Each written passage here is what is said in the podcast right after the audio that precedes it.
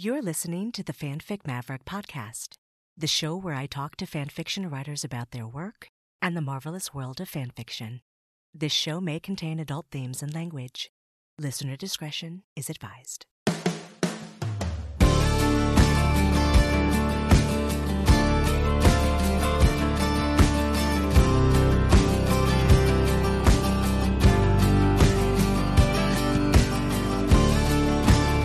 To the north, south, east, and west, four corners of the world, greetings from the wild and arid desert of the American Southwest.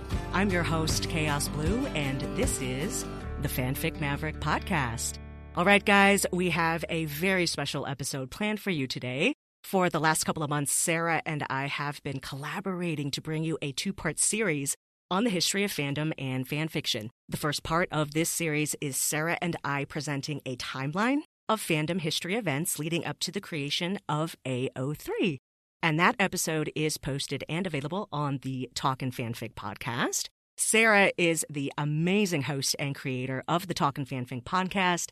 Talkin' Fanfic is the best fanfiction related podcast out there. And if you've never heard it, I do encourage you to check that out. You will fall in love with it just like I did. So make sure that you head over to Talkin' Fanfic and listen to part one of our fandom history series because in that episode, we do introduce you to a lot of the events that we'll be covering in today's discussion. So, this episode here on Fanfic Maverick is part two of our fandom fanfiction history series. And I have three fantastic guests with me today. Co hosting with me, of course, is the one and only Sara from the Talkin' Fanfic podcast. Sara, say hi to the people. Tell us where we can find your show. Hello, people. Um, I will say that I'm actually a fanfic maverick fan. Talking fanfics, it's it's fine. No, uh, thank you, Beth. Uh, you can find Talking Fanfic on any of the wherever you get podcasts. But I'm very excited to be here today. Awesome. Thank you so much for being here to co-host with me today. Also with us today are two very special guests. We have Franzi and Allronix, two amazing members of the fandom fanfiction community. They have graciously agreed to come on and share their unique experiences and perspectives. Franzi, why don't you go ahead and introduce yourself? Tell us a little bit about you. Uh, hey guys, my name is Franzi. That's what I go by in person, or Franzeska on most media. But on Tumblr, I'm older than Netfic.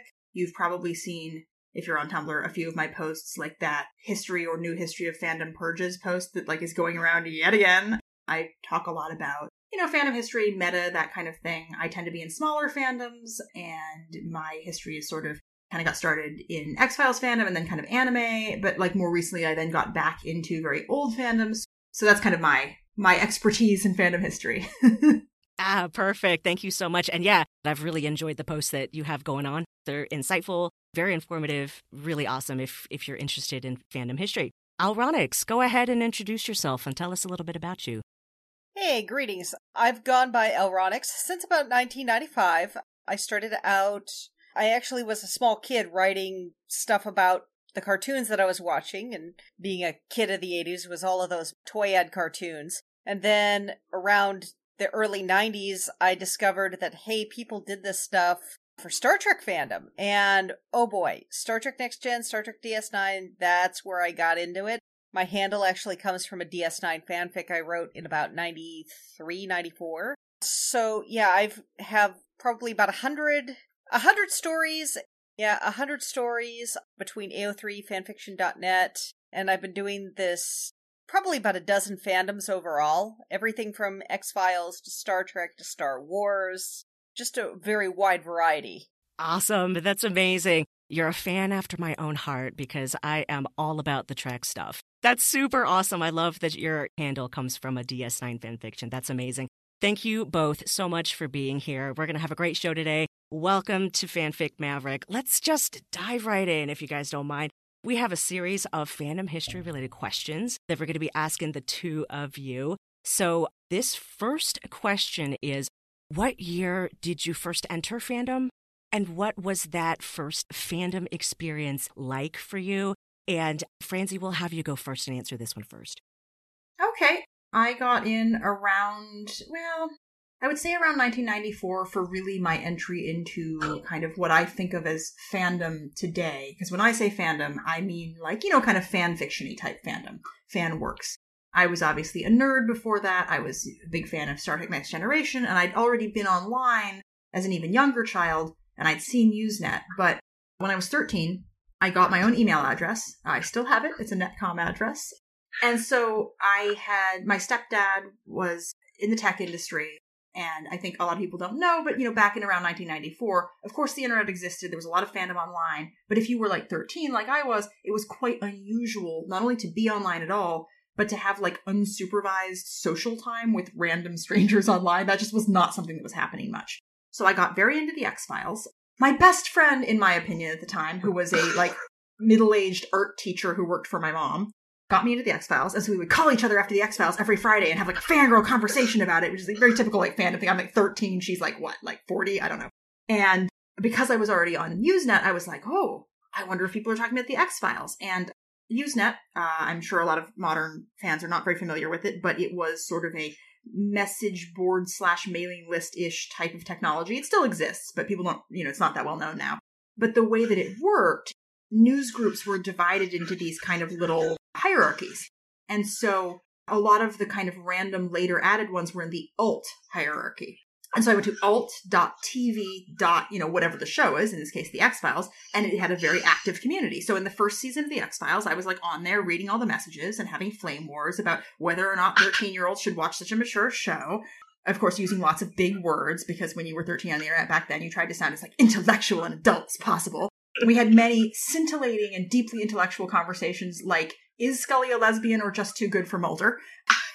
I remember this was a big flame war. Um, for me, because I was 13 and I was doing all the stuff on Usenet, I was sort of just on Usenet. And I, I learned a lot about fandom history, but I also missed a lot of things because I didn't have context. So, like, there were things that if I can find, like, when I find um, archived posts of old Usenet, which is hard, but you can find them.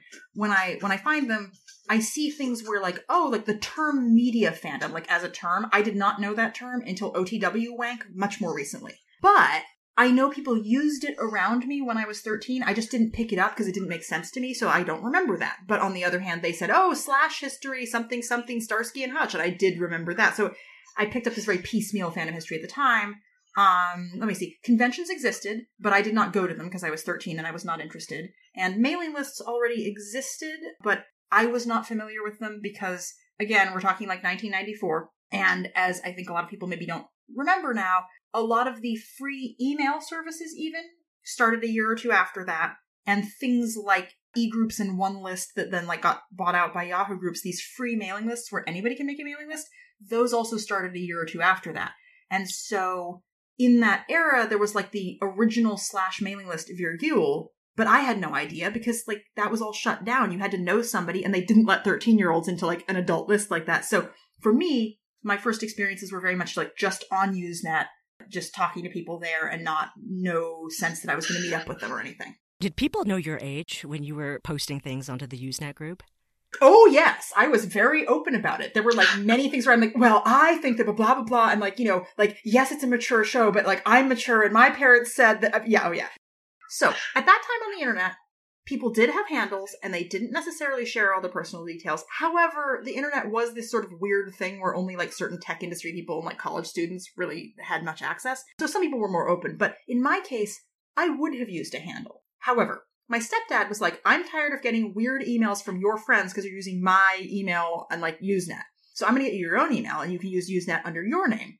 He, he worked for the university. And so he was like, how does an email work? It's F Dixon so for my whole life, I've had this fucking email that has my last name in it.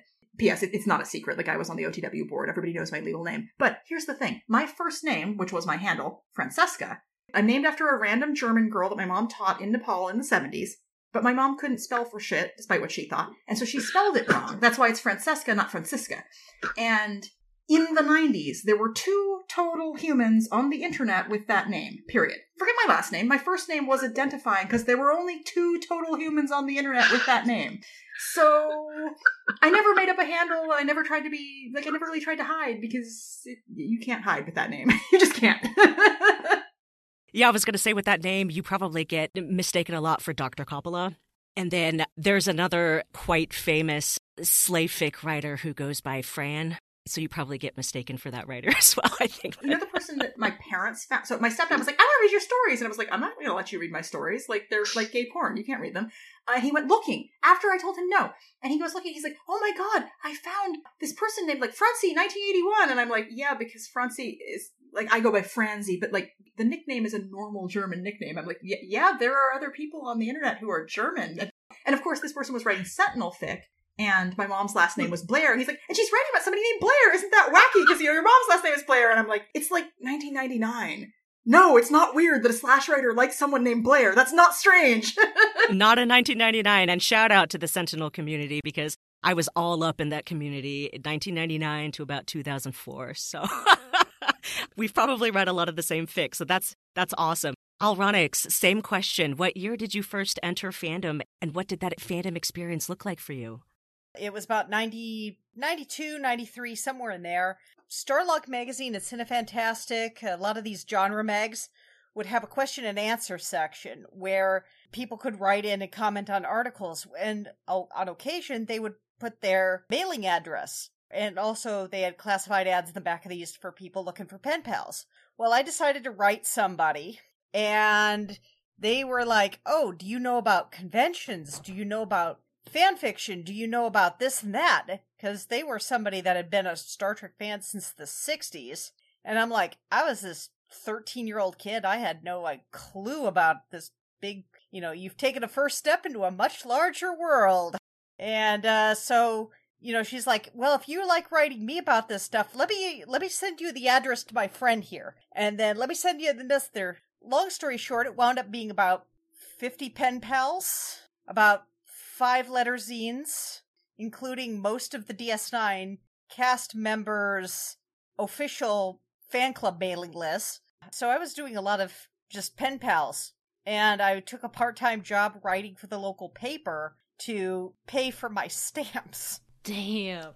Quickly, uh, define letter zine for everybody. Letter zines are okay, it's kind of like figure a like a LiveJournal or a Tumblr blog people would write these letters to the the person who was editing the zine and then they'd compile these they'd you know type them up or scan them in or whatever and they'd compile them into a like a a book almost and then send it out every month among their members. Oh, I just want to ask real quick are, are, these other fans doing all this on their sort of own time and dime? Yeah. Oh, awesome. Own time, own dime. People had their mimeographs in the basement and we're transcribing i was transcribing stuff and writing articles for these uh, zines on a commodore 64 and a apple iie wow so cool i'd be bringing the my floppy disks to school and doing it that way and yeah it was kind of interesting because I was a 13 year old fangirl when there wasn't 13 year old fangirls. Most of the people in that room were old enough to be my mom or even my grandmother. That's so cool. That's kind of in common with both of you then. Yeah, they wouldn't they had no idea and a lot of the times i wasn't open about my age because i didn't it was a matter of a trust thing. I didn't know whether i could trust these people with personal data or not but they you know eventually they'd probably figure it out because i'd make a reference to something like oh you know cartoons or something and they'd like oh you're uh, not in your 20s you're 14 years old and you're writing this stuff? You're writing professionally? Well yeah it's for the youth section of the local paper dude. That's cool.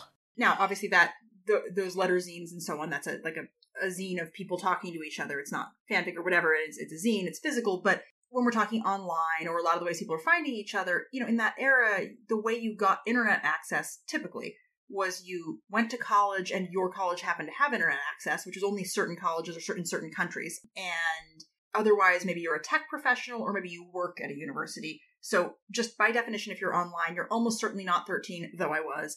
And when you're doing this, you know, pen pal sending away for things or going to physical conventions, you know, that takes money, it takes the ability to travel, it takes being not scared to go somewhere, which you might be when you're 13. You know, they, it, it was not an environment where 13 year olds were very common, even though both of us got in when we were 13. now, Allronix, I'm curious about this whole letter zine concept. Was there a lot of back and forth between the letter writers? Like, were people responding to each other in these letters as the zine progressed? Is that kind of how it worked? Yeah, they they'd respond to each other. they'd keep it brief because a lot of it was they were commenting on episodes or articles. Because one of the things that they would do in letter zines is that they would also have, in addition to everybody writing in these letters and having them compiled in a once a month briefing, they'd also have articles written about them.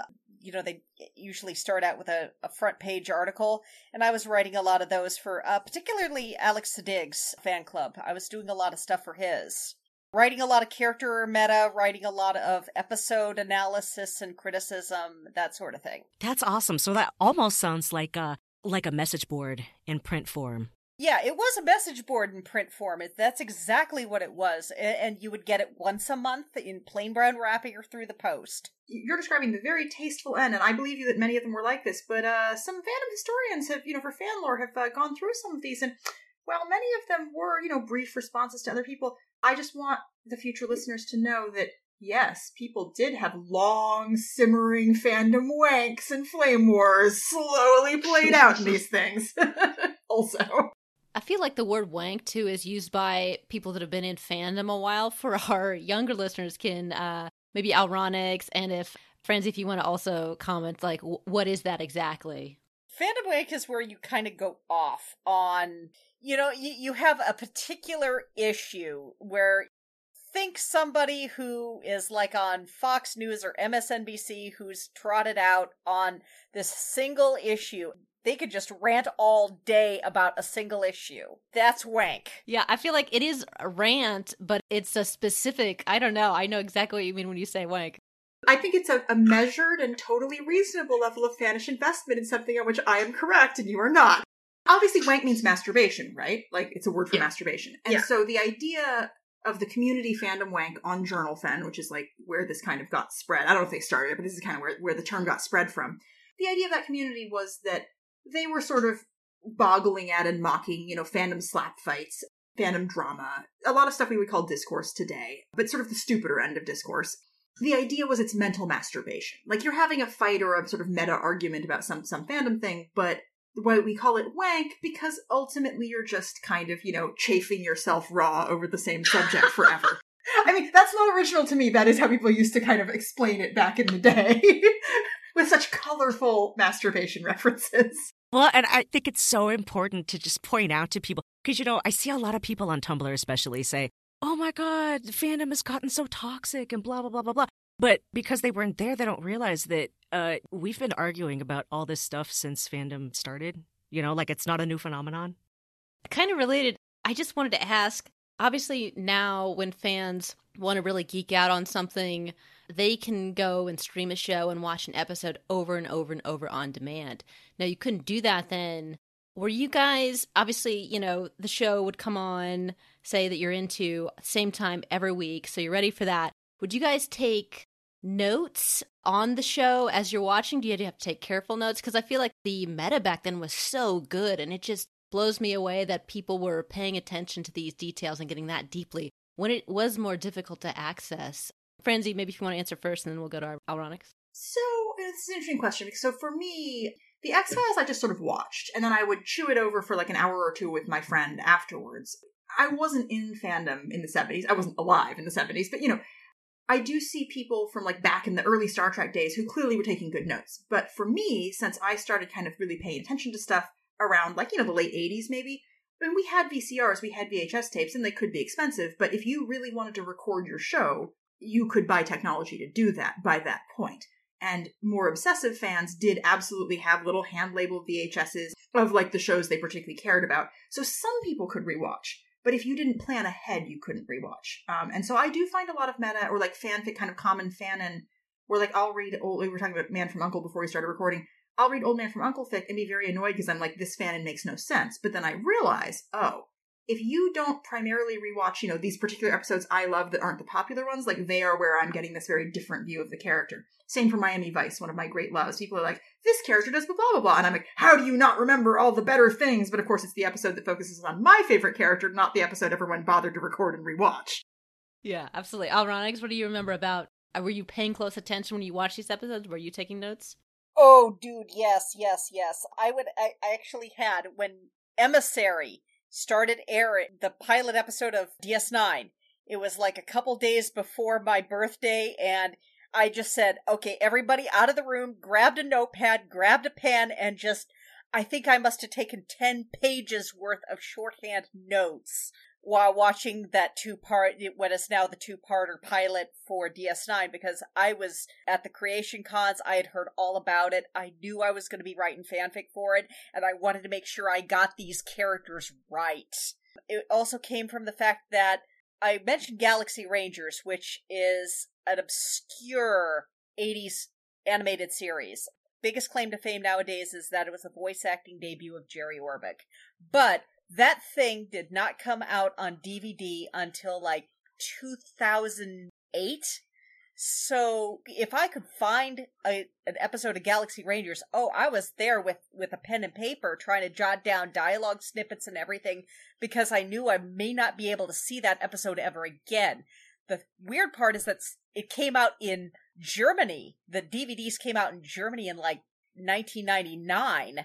So I could watch it. I could watch snippets of it on YouTube or torrent it, and but it was all in German. I remembered enough of the episodes and knew enough German to follow the episode, but it was still a very surreal experience because that also brings up the tape exchange, which was a big thing before DVDs came out, especially for stuff like Doctor old school Doctor Who or Blake Seven.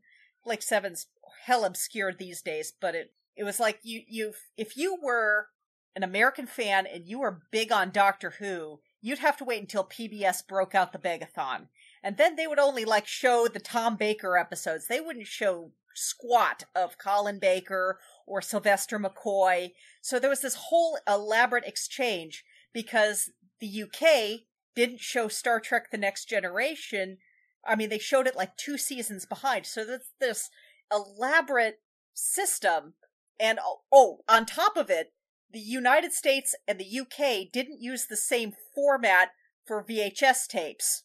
So you would wind up with somebody in the UK that would have to have a PAL VCR and a NTSC VCR, and then they would record Doctor Who on the PAL VCR, copy it to the NTSC VCR tape, and then mail it to their friend over in the United States who had a PAL VCR and an NTSC VCR. They would record Star Trek Next Gen on the NTSC VCR, copy it to the PAL VCR, send it over to the UK. And so you'd wind up, sometimes you would wind up with second, third, fourth hand tapes, and that was the best you got.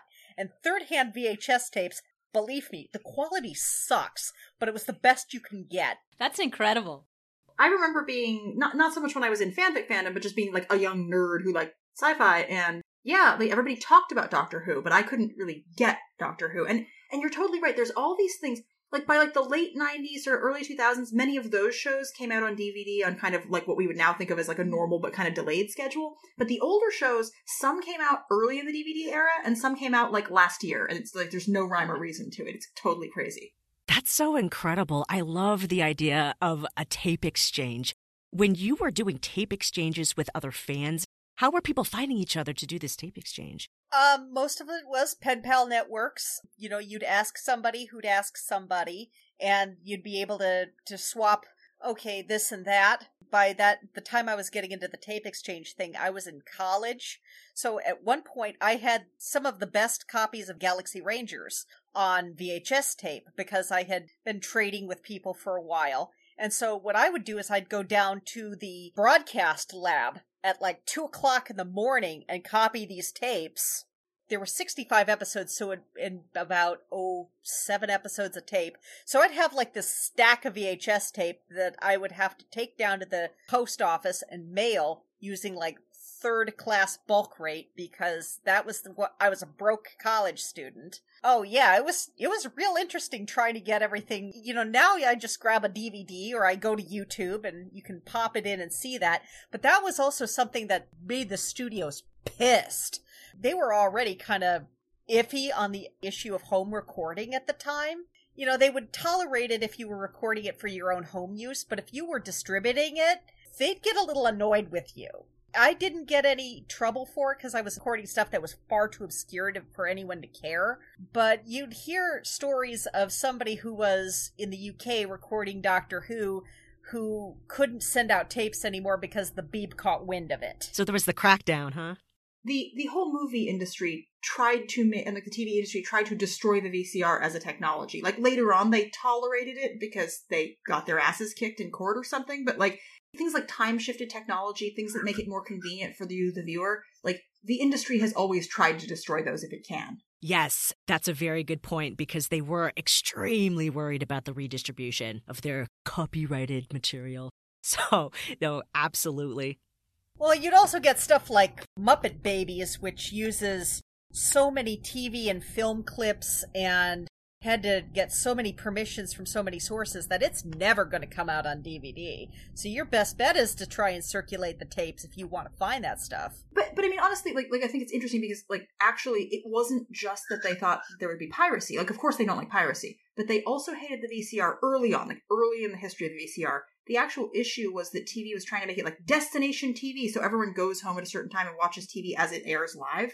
They didn't want you to time shift originally. Eventually, they had to admit that's a normal cultural thing everybody does, but like there's sort of no depth to which they won't sink to mess up your schedule and make it convenient for them and not you.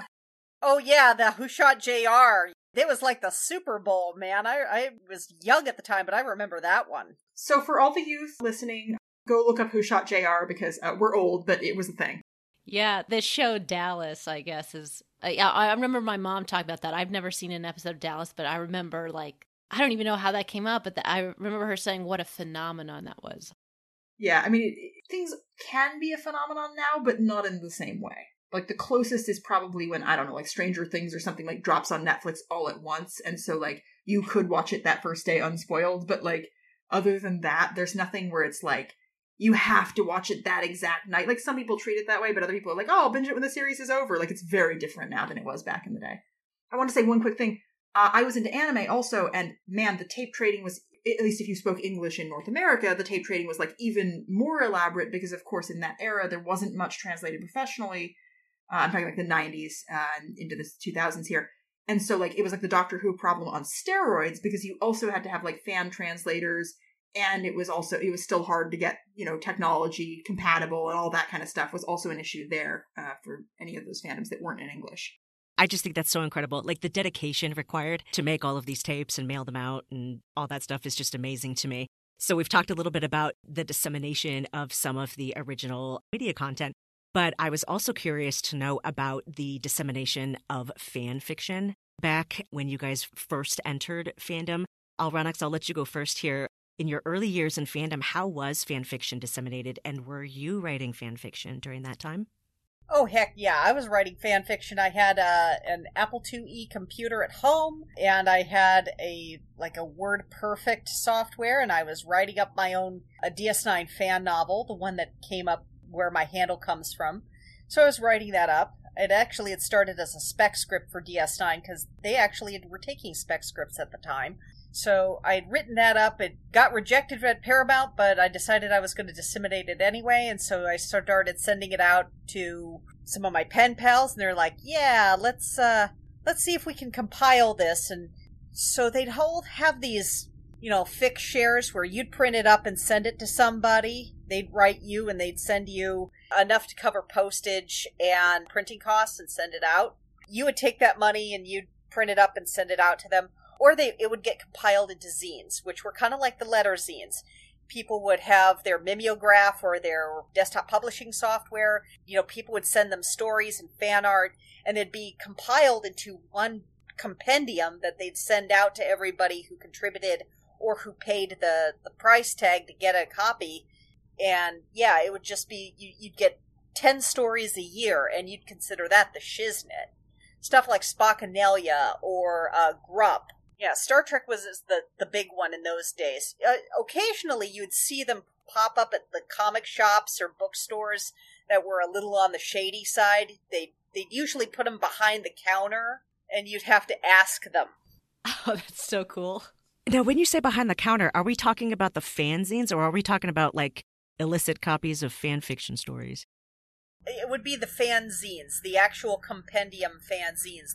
It was explicit content, so they'd want to make sure you were 18 first. The other reason is that studios sometimes didn't like you selling that stuff Because again, they thought it was going to cut into the market for tie-in novels and official merch. So you kind of had to be on the down low if you wanted to get a hold of that, huh? you kind of had to know a guy who knew a guy and fandom in the early in like the early 90s it was a speakeasy not a kiddie pool. You had to know somebody who knew somebody and know the secret password to get in and and get into the good stuff. You had to have a dealer right? Yeah yeah you had to have the dealer and you had to know it's kind of like yeah it was definitely adults only. The assumption was if you were grown up enough to know who to ask, you were grown up to handle whatever bag of blood and feathers dead dove that you got. Oh, that's awesome. It sounds like you had a lot of uh, experience with print fan fiction, which I think is a really interesting era where it was just kind of passed and forth on paper. So that's that's really cool. Yeah, I didn't get into the the uh, the internet until 95. Now, Franzi, I know that you started in, you know, on Usenet. That was your first experience with fandom were people posting fan fiction on the Usenet groups, or how did you get your fan fiction? My early history of fan fiction was all online. Now I know in retrospect that zines were going on concurrently in like the same fandoms. I just wasn't very aware of it because again, I was 13. I was not really buying stuff, and so I was on Alt TV X Files. And originally, I was just you know I was interested. It was my new show. I was excited about it, and I was mostly just discussing the canon.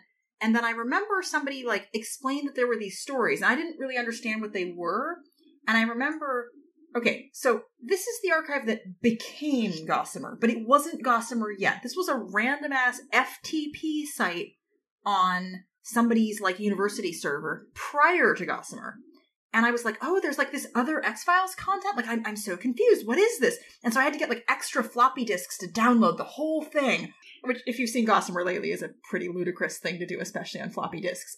People who are like, I can't use AO3, it's hard, I need an app. You should know, this is interesting because back in the day, like forget a web interface, you had to learn how to use like an FTP client to download very unlabeled files where and you see these old things and they're like 2K. They don't mean like 2K like 2000 words. They mean 2K like 2 kilobyte file internet was like really crappy and so it's like well you know if it's just like a few kilobytes i can actually download it but if it's a megabyte oh it's too big you know, like just insane you know like so anyway so i was on usenet and very quickly on usenet and i think even before i was aware of it they started having this convention where you would have like alt tv x files and then you have like alt tv x files creative.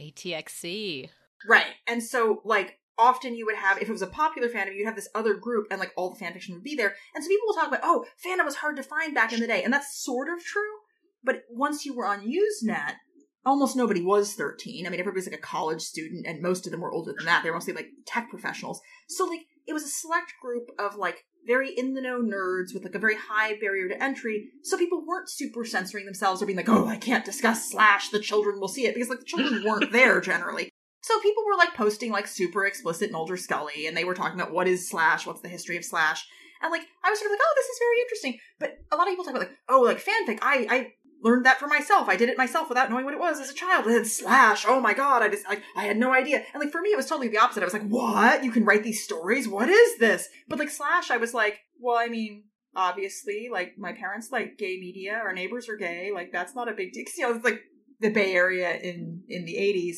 and it was still very homophobic here but you know not on my street. So you know and like so I was on on Usenet and the two things I read were like alt TV X Files and and I think I was reading some of the anime groups and like Sock Bi which is in the society thing which is like it was like the bisexual online organizing thing. And I remember how I figured out I was bi was uh, somebody on they were having this dumb argument on alt TV X Files between I believe it was like somebody in like the Dana Scully testosterone brigade and somebody in the David Duchovny estrogen brigade. They were basically like dumb fan clubs, and so they uh, you could like put it in your little signature that like you were in this thing. And so they were like, "Oh well, I enjoy the X Files the most because wow, Scully." And somebody else was like, "Well, I enjoy the X Files the most because wow, Mulder." And somebody else was like, "I am bisexual, so I can enjoy media far more than either of you." And I was like, "That's so cool! I want to grow up to be like you." oh yeah. Some of the X Files stuff was wild. I remember being on a IRC chat for X Files, and they were all discussing who was the hottest man on X Files. Everybody was just going nuts over, you know, there's, oh, Mulder's the hottest. No, no, Krycek, I love bad boys. And important data to mention to everybody. So these days, and I, I bless it because I am not good at spelling. Now my computer puts little red underlines under things that I have not spelled correctly, which is many things. Back in the day, you didn't have that. And when you have a lot of Americans who aren't maybe very good at names that aren't things like Smith and Jones, sometimes on the internet we uh, spell certain people's names Rat Boy for like all of Alt TV X Files history because Krycek is hard to spell.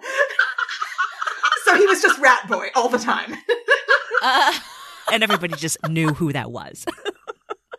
Look, Rat, Rat Boy is easy to spell, okay? Well, also there were FAQs, and this is an interesting thing because I'm not saying we don't do it now, but back in the day, there were endless FAQs, and they weren't like official and by whoever made a thing. They were like fans making an FAQ to explain something to you. Like, I remember being, you know, like 13, 14 and reading like somebody's FAQ on like heroin. What's it like to use heroin? Or there was there was one on necrophilia that went all into the Karen Greenlee story and all this other crazy shit. And here I am, like thirteen, being like, "This is so fascinating." Click, you know, like reading all this like super inappropriate, explicit stuff about like weird, you know, the person who got like in legal trouble for like creepy sexual fetishes.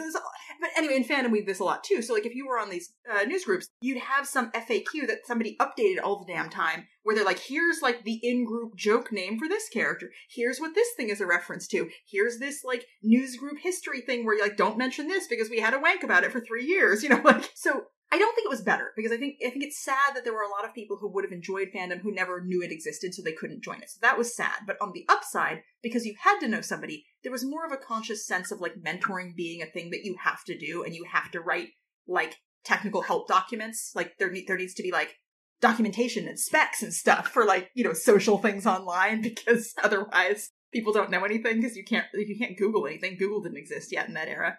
The rest of the question was how was the fic disseminated? So Usenet in my case, and then you would uh, you would sort of post it serially on Usenet, and then a few years later you'd post it serially on a mailing list, and then kind of once it was done, you would sort of clean it up and you would put it in an archive. And pretty soon the archive started being hard coded like HTML web pages, and then eventually ones where you could upload your own stuff. But very early on, you'd be like on Usenet, and you'd put in the headers like okay to archive or not okay to archive. And there would be a person who was archiving things, and they would grab all those stories and they would put them like in their FTP archive or something else more techy that's like, you know, you have to like download and it's harder to use. And some of them would use that and put it on like a hand coded HTML page. So anyway, I I quickly moved on from X Files because I liked that in junior high. So then I went to high school and I got busy and I had different friends. I got very into anime, and then there was a guy who was our tape dealer, and I was very naive, but I think he was also everybody's drug dealer, literally. Also, actually, as I've said online, yes, we watched La Blue Girl at school when the teacher went away. Um, we were very inappropriate teenagers. Um, you couldn't get a lot of anime in that era, so people watched everything. Like they watched whatever BL there was, the corn cob nonsense. Everybody's like, "Oh God, the corn cob." That's Boku no Sexual Harassment, a, a classic. Uh, it's about what it sounds like. So like you have all the straight boys who are like, "I love anime," and we'd be sitting there, we'd be watching like the horrible hentai for guys and like the shojo series and like the thing that's like the BL corn cob one. You know, like everybody watched everything. And so I sort of got into things with friends, and I was still looking at fanfic online. But for me, I had this very like hypocritical, weird attitude where like I liked to read fanfic, but I wasn't very like socially involved in fanfic, and so I was sort of like, oh well, I read it, but like I don't like write it. God, which like is so hypocritical and bizarre. But I've seen the same attitude in young people ever since, where they're sort of like, oh well, I'm into fandom this much, but not more than that. Ugh. Ignoring the fact that like if you like to read it, someone has to write it, or it won't be there for you to read. But I don't know why this didn't occur to me as like a dumb teenager, but it didn't. And it wasn't until like 2001 or so that someone in Rurouni Kenshin fandom wrote a fanfic that was so incredibly wrong and just uh I was so angry they were just wrong about everything. Um, and so I wrote a fanfic where I didn't like directly reference their fic, but I set up a similar emotional situation and then had it be, you know, not literally the most wrong and out of character thing. P.S. Whatever your name was, that character would never have committed suicide over a misunderstanding from not reading the end of a letter. He's like the craftiest and most like planning ahead character in like all of Rurouni Kenshin and a historical figure who died of cancer when he was old. So like, you're just wrong! anyway, um, that's how I got into writing fanfic. I love that story though because you had to get so angry to finally put that pen to paper. That's correct. Well, they were just extremely wrong. I want you all to know that. Oh, spite makes some damn good fic, doesn't it? now, I am curious about the FTP software that you were using to download these from the Usenet site. Did you know what you were downloading, like what the story was about, or was it just like download it and then find out when you open it up and read it? Oh, oh you you you think there were summaries? There weren't summaries. Yeah, I didn't think so. so what you had so so FTP is the it's a what file transfer protocol something. It's a technology that still exists. Mm-hmm. Um, FTP is actually very useful when you're transferring like big ass files in a sort of more techie manner, but we don't tend to use it as sort of noob fans today. It tends to be something that like more techie people are using. So what you would have is some kind of program that was able to like access an FTP server, and as time went on, these were a little bit more visual, so they would their buttons and bells and whistles were like less command line and more more visual, but the actual stuff you're downloading, what you can see generally is a file name and the size and that's it. And you open the plain text file, and if you're lucky on these old fanfics, depending on what the fandom was and how it was originally disseminated, and if they had rules about it, and if they had little acronyms or something, you might see a little bit of a header. And I'm talking like three, four lines of header, and they're not long lines. And they say something like X Files, maybe Mulder slash Scully. You're lucky if it has that. It might say like Mulder, Scully, and you're like, is it gen? I, I don't know. And then it might have a one sentence summary maybe? Like as you get more towards the LiveJournal era or, or something you you might have like some kind of blurb but i mean we're not talking very much. Like the idea that you would for example label that there's graphic rape in your fic i mean sentinel fandom has told me that like uh that's just like shaking hands. We don't we don't label that. Yeah, I ask that because, you know, I started reading fan fiction in 1997, and by that time, the personal fan websites on GeoCities and Angelfire were a big thing. But even back then, you really just had links to people's stories. And it wasn't very common for people to put summaries or labels on their stories. So, you know, I used to click on a lot of stuff having no idea what I was clicking on. And you actually had to read the thing to find out. So I was thinking it was probably kind of the same thing on the Usenet where you just had no idea until you opened up the file and was like, oh, okay.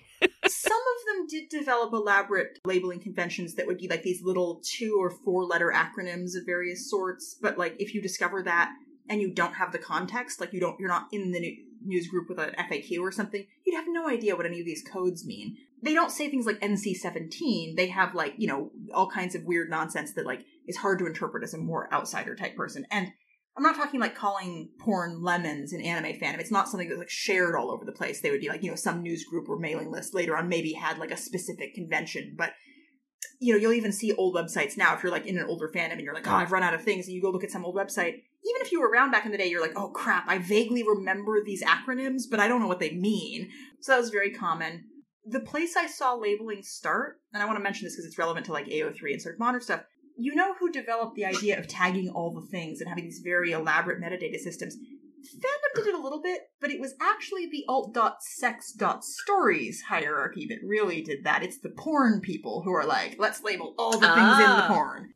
That makes sense. That's so pragmatic. You know, if you're like going specifically, you know, to read porn, you probably know what you want to read. So you need to know what you're getting into porn trope is a like live action conventional porn thing as well to a degree. And so like I think a lot of the sort of explosion of labeling often and a lot of a lot of technological like a lot of tech online has been driven by the porn industry like the live action porn industry like streaming video that looks better and things like this like a lot of that like we don't like to talk about it but a lot of that type of thing tends to be driven by people trying to elaborately collect categorize disseminate etc like porn well, I mean, who has more motivation than people looking for porn, really? this is another thing I like to mention is we're talking about history here, but I think even the present, I notice a lot of like lack of understanding because if you were to go to say SpaceBattles, a forum-based place for fanfic that I'm told has a lot of like straight dudes in it, they do label stuff somewhat, but it's much more like you have to sort of there's a big hurdle to sort of entry. You have to kind of know what you're doing. Uh, there's an expectation that things are high quality and like beta read and like it's okay to leave critical reviews and like you have to kind of read the story to know what it is. Like there, yeah, sure, there's a blurb or something, but it's not elaborately tagged. It's not a it's not a type of technology where you can really do that as well. I'm not super familiar with it, but I kind of know people who hang out there. And fanfiction.net, it looks a lot like it did back in the 90s, where, yeah, you have a summary and people sometimes like list the pairing in the summary, but you'll still see summaries like now from like this year that are like, what if so and so went to Hogwarts? That's like the whole summary. And then it's like, so and so slash so and so, warning, boy kissing, don't like, don't read. Like you'll totally see that now. You don't see it on AO3, but it's not because it went away, it's because AO3 is different. You know what I mean? Yeah, you can get that information in the tagging system. Whereas with fanfiction.net, there's just a genre and a summary, and that's it. well, on the pairing, but uh, but yeah, the different beasts. Now, this next question, I feel like we have kind of touched on this the last little bit that we've been recording here, but I do want to visit this question anyway to see how we can expand on it just a bit. So, Sara and I, in our research, we ended up talking to a lot of people and reading a lot of things from people saying that a lot of folks feel like fan fiction and fandom communities were, quote, different back then compared to what fandom and fan fiction communities look like today. We've heard a lot of the older folks saying that. Do you agree with that sentiment? And why or why not? And can you maybe help our audience understand what older folks might be meaning when they say that, that it was different back then and they miss it? Well, I, I, again, the the understanding of old school fandom was that this was a speakeasy, not the kiddie pool. You curate your own experience. You know where the back button is. You can nope out of a story. You don't have to read a story. If something grosses you out, you can click back. You don't have to there's there's this torches and pitchforks mentality that I see a lot on Tumblr, and that's put me off on a lot of things. I mean, I was looking at Steven Universe, because that would look like a cute little show, and then I took one look at the fandom, because this was the height of the Zami incident, and it's like, this place is insane because you know you draw a character too skinny or you draw a character too pale or you draw something that isn't to somebody else's liking and they just get they're like the the PTA moms when they found your slash fic back in the day. Oh Jesus Christ. That sounds like a hot mess. Or the you know, born again Christian teacher that's found at the Dungeons and Dragons thing in your backpack and now is convinced you're some kind of Satan worshiper. That was a pain in the butt. So now it's the exact same puritanical mentality, but it's from the other end of the political spectrum, which is just plain weird.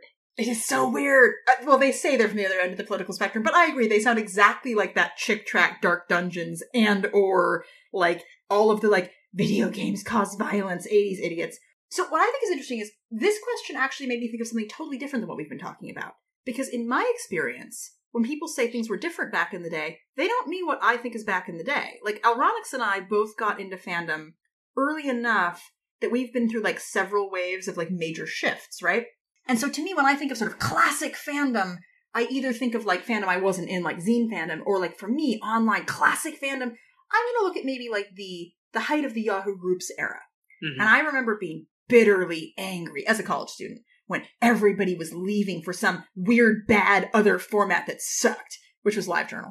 I was very resistant. But I already had a LiveJournal because like a friend of mine was friends with like tech people in Boston, which is like all people were like first on LiveJournal. So I actually already had one before like everybody got onto it. So I was like, okay, fine, I guess I'll go to LiveJournal. Ugh. And I remember then a couple years later being like, wow, that was a very um grandma attitude for someone who's in college. I'm very embarrassed. So I was like, all right, next time we do it, next time it happens, I'm not going to be a grandma. I'm going to give it like a real try. And next time was Tumblr. And everyone I knew from LiveJournal whined for 10 years about, I don't know what the next thing is. And I'm like, it's Tumblr. I don't know what the next thing is. No, it's just Tumblr. Oh, nothing's won the format war. No, no, Tumblr won it, guys. It, it did. But of course, by now, Tumblr has gone and like shat the bed. So like, I, I guess they whined so long that they don't need to join Tumblr. But part of how I got on Tumblr was this total humiliation of having been the person who was like, I don't want to go to LiveJournal. It seems bad. You know, back in the day when it's just like, oh my God, like really? I was like, what, like 22, 20? I was just like, oh, self, why? You know, it's just embarrassing, right? And so, like, I was like, no, I, even though I hated Tumblr originally, I'm like, I'm gonna try. I'm gonna figure it out. Like, it will not defeat me. It can't possibly be harder than tech in the 90s, which, like, it wasn't. And, and the thing that I notice is, so here's the thing people don't stick around forever. They die, their parents get sick, their children get sick, they have children, they're busy, they change jobs, they move to Dubai and whatever, aren't online much. Literally somebody that I knew. And so there's always this kind of attrition. And even people who were like were in fandom in the 60s, who I know, I know some of them offline, I see them at very specific offline events now, and they do stuff with their friends of 30 or 50 years. And so they're hard to find. Like, if you ask me who's on Tumblr or was on Tumblr until recently, who's like a fandom old from the 90s. I can name a bunch of people, but like somebody that I know, I think she was into like Man from Uncle zines back in the day and like majored in Russian a long time ago because of Ilya, like women of her same age. And now she just posts about Naruto and Sasuke, so like you wouldn't know. Like there's no way to figure out that that's an old person that knows things. And so where I'm going with this is when people are nostalgic and you see it and they're like fandom was different and oh it's bad now, those people almost to a person in my experience mean livejournal livejournal is the way it always was. Livejournal is history. Because livejournal reigned for like like a decade like tumblr reigned for like a decade. And a lot of people got started on livejournal but it hasn't been so many years that they moved to a totally different format. And so you have this thing where they like when people are saying these nostalgic things that like, one comment that i've seen i wanted to mention this in, in the podcast like one thing people say a lot is like, well, we used to post the fic and socialize in like the same space, and then we moved to this new model where we like it, it's bifurcated. We have AO3 and then we have Tumblr, or we have AO3 and we have Twitter, and like you know that's a new method and it's bad. And to me, the change to AO3 plus another thing where you socialize is a move back to the traditional way that it used to be on mailing lists. You know, where you post to the mailing list and then you sort of compile it for long-term reading and like longevity into an archive. Like that that's the traditional way. so I guess I guess what I'm saying with nostalgia, I feel like a lot of the nostalgia is specifically for the culture of like the height of LiveJournal around like 2007, maybe, uh, sorry, 2006, and that was a wonderful time, and I liked it a lot. But there have been so many other fandom things that preceded it or that were going on at the same time that I wasn't aware of, and I think nostalgia is a trap. Because nostalgia leads you to say, "Hey, it was better back when you didn't have any friends or know anything so you couldn't find fandom but i was in fandom that was better. And like i don't i don't like to say that to people you know? Right right yeah. And i do feel like that's kind of the attitude of a lot of people is oh well and you hear people say it like you said specifically relating it back to the LiveJournal thing because oh people could have better conversations here and there and there was a lot more communication going on and i, I feel like that's what people miss most a lot of people are like, well, I like long form text communication. And I will say that the internet, as things have gotten faster and better, you can do video essays now. You can watch YouTube all day and see somebody's cat on a Roomba. You can look at pictures. Even pictures were hard back in the day. Like the internet was a lot of very plain text. So if you're a very text oriented person, it was more fun and easier on these old platforms that did alienate and exclude other people who were not so text oriented. However, my view about this is tech that we had in the 90s was garbage. And tech we had in the 2000s was also garbage most of the time. LiveJournal originally didn't like have a search, you couldn't find anything. And so when people are like, I could communicate, it was easy, blah, blah, blah, I know that they think so. But as you can tell from my Tumblr, my Tumblr is reblog after reblog after reblog of eight cajillion, you know, indented long form text arguments that go for fucking ever. Like, yeah, yeah, my my history of fandom purges top level post isn't totally insane. It's like a bullet point list and then some some talk about it. But the reblogs are like eight million threads of reblog, and like I do read them and participate in them. And so to me, it's like, well, if you want to talk to people, meet new friends, and have long form text discussion on your Tumblr, you can do that. I personally don't like Twitter because it's much harder to do that there. But like, and I think it's a more viral and shitty environment that I think promotes bullying. But like, you know, whatever. Other people like Twitter, that's fine. They can like Twitter. But to me, it's like I do agree LiveJournal was wonderful, but I also think that you can use any technology for anything. Like like we said earlier, you can have a flame war month by month in a piece of paper that you stapled together and mailed out. You can do that if you want to. No, that's awesome. I really like that point of view that even though we have these newer technologies coming out, it doesn't necessarily mean that they're bad per se.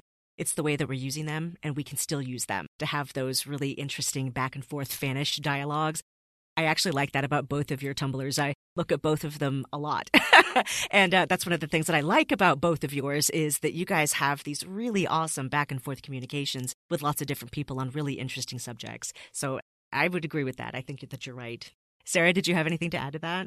No, I I, I like that perspective because I, I do have sometimes I think maybe I just don't know how to use Tumblr. It does feel more like sort of a social media kind of scrolling doom scrolls to me sometimes like Instagram or Facebook.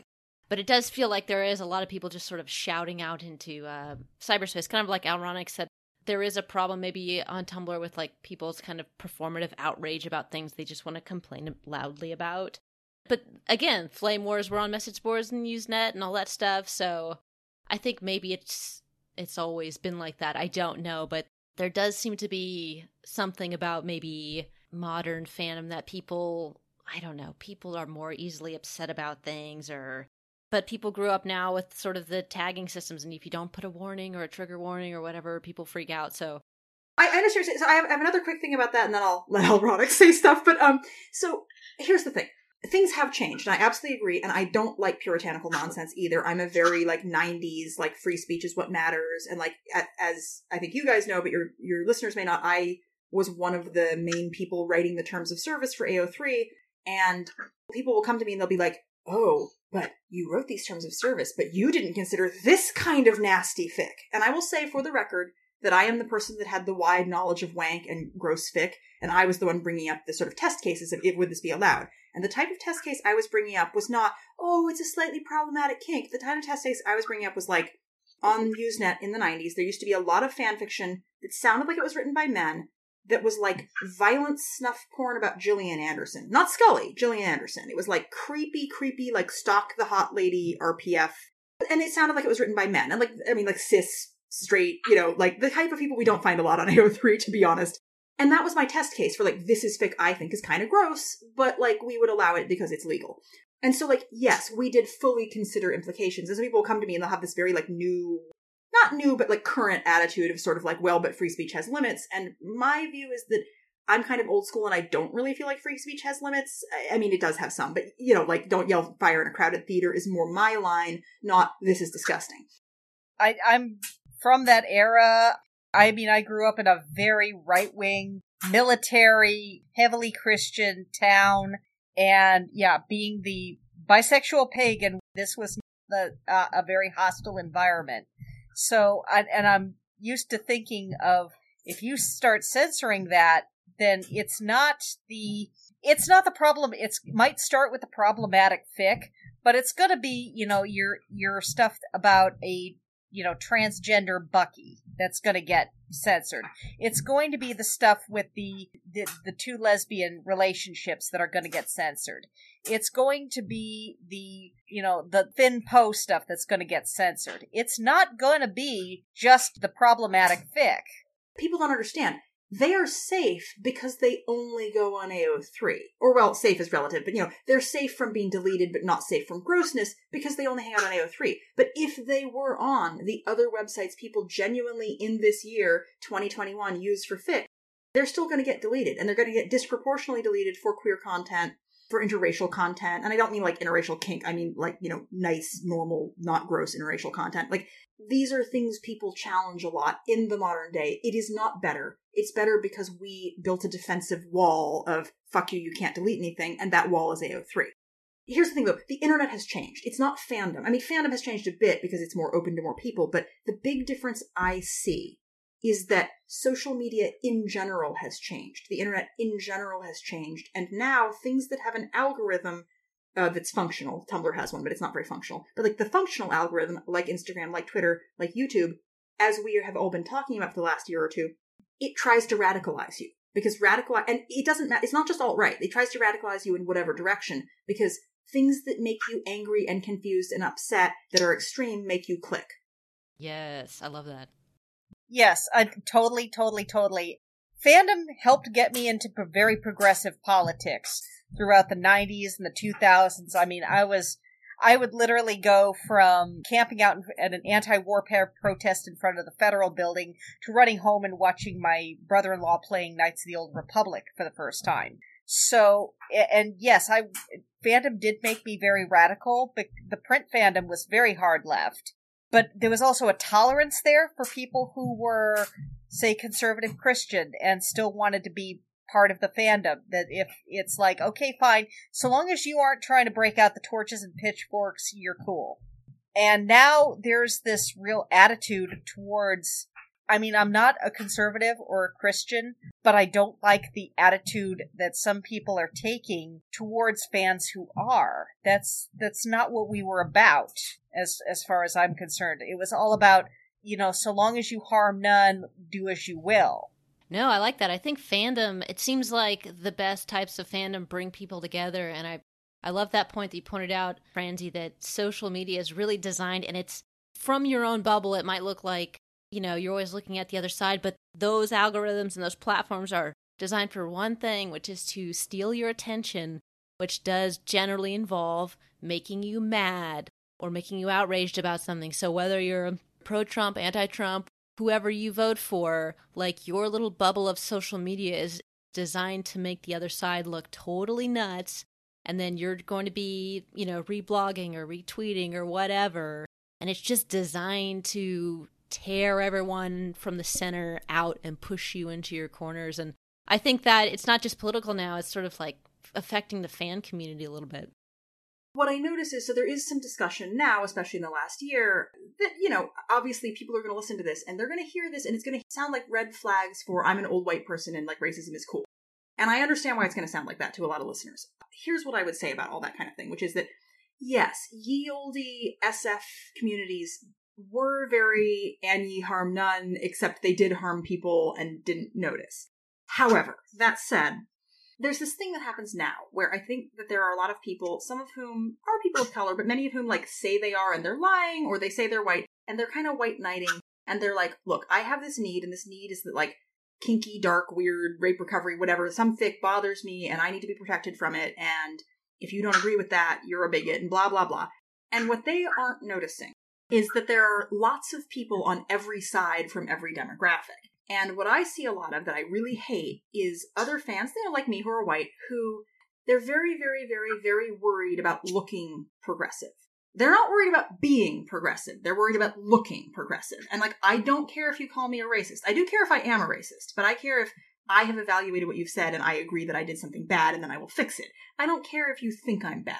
And so to me, like, you know, I have a friend who blogs a lot about this on Tumblr, Leah Demois, and she's commented, she's like, yeah, a racism warning, like, maybe, but like the reality that this add a racism warning to like AO3, she's like, the problem is A, it won't fix anything, and B, it will be an excuse to pat ourselves on the back and be like, we solved racism and then not do anything else. Mm. And she's like, look, mm. I want blocking features. And not just blocking features like get rid of this harassing troll, but blocking features like I found a racist person with their shitty fanfic. I want to hit a button and now I don't have to see their fanfic anymore, and I never have to think about it again. I don't have to remember their name. I don't need like a list where I'm like, this person is a racist. So she doesn't want to think about it all day long. Right. I, I like the idea of being able to block some stuff like, oh, Wesley's 16th birthday or Agony in Pink. Those were two classics from the, the 90s era that are just, that they were so wrong. I was a reviewer on badfanfic.net where we, we found the best of the worst. And it's like, yeah, I'd love to be able to block, you know, brain bleach some of that out. And and here's the thing: I have a lot of friends, and people are always like, "Oh, you're just a white girl trying to excuse things." I'm like, I know why I sound like that, but I have a lot of friends, and I always have because of anime fandom, who are like Indonesian, Malaysian, Thai. There's like all these other people in fandom who often, you know, like a lot, especially if a country isn't as wealthy or they have a lot of tourism or you're just a nerd, a lot of people learn English. And they often learn English really well. And like you don't know, but they're not from an English speaking country. And even if they are, they're not always from the US. And the problem is I do genuinely believe that we need to do better about protecting people, particularly from shit like Instagram, Twitter, and YouTube. But when we're trying to protect people, people have a lot of different needs, and they are not compatible needs. It's it, like they genuinely conflict. And so, like, AO3's main thrust is to protect writers, not readers. Like, it incidentally protects readers, but the whole point of it is it's a repository of stuff you can't delete. And so that's not maximal protection of a reader who needs to not see yucky things. That's maximal protection of somebody who wants to write yucky things and not have someone challenge them. You know, you can make a different archive or you can make a collection that's like, no, no, this actually is safe for this type of reader. Fanfic.net. Yeah, well, so fanfic.net is like it's a it's a case study of what happens when you sort of say you're doing that, but you do it in a hypocritical, half-assed way. Oh, right, because people get around it. So what they do is they write all their rape fic or they write all their dark kink or they write all their racist stuff and they just don't put any kind of label on it that would tell you what it is, not even the plot. You know, like so you read a lot of stuff unwarned. Whereas what happens on AO3 is you can go click on some tags and you're like, look how many fics there are that are tagged underage. How dare you? But you go on these other things and they're like, oh yeah, this eight year old is having sex with a Pokemon not very consensually in the middle of a fic that's rated as like like low rating and the plot like the, this genre is listed as like adventure. you know, thanks guys, thanks, thanks. That that's real helpful. Just what I wanted to see, or maybe it is what you want to see.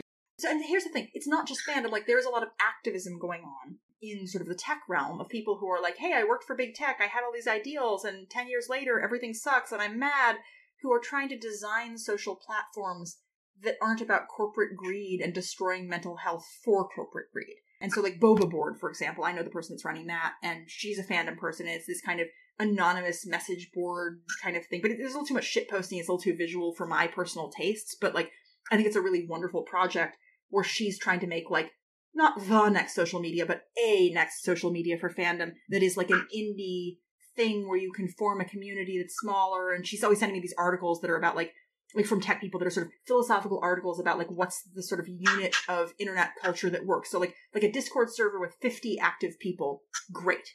A Discord server with 300 active people, bad. A Discord server with two active people, bad. I mean, unless you just want to do PMs, you know, like this kind of thing. And it's like we need a new way of making social spaces online where like if you hate my 90s free speechiness, you can make a different space that's like, look, you're too white, you don't understand, that's not the top priority, I don't want to deal with your like white feminism ass, like go away, you know, or whatever. Like, and that, that's legitimate. Like, you should be able to have a safe space, but mm. actual safe space cannot be lots of people. So, to give you an example, I do kind of have a trigger. Not maybe not like a full-on PTSD trigger, but but kind of in that direction. That is based on me having had a, a traumatic and bad relationship.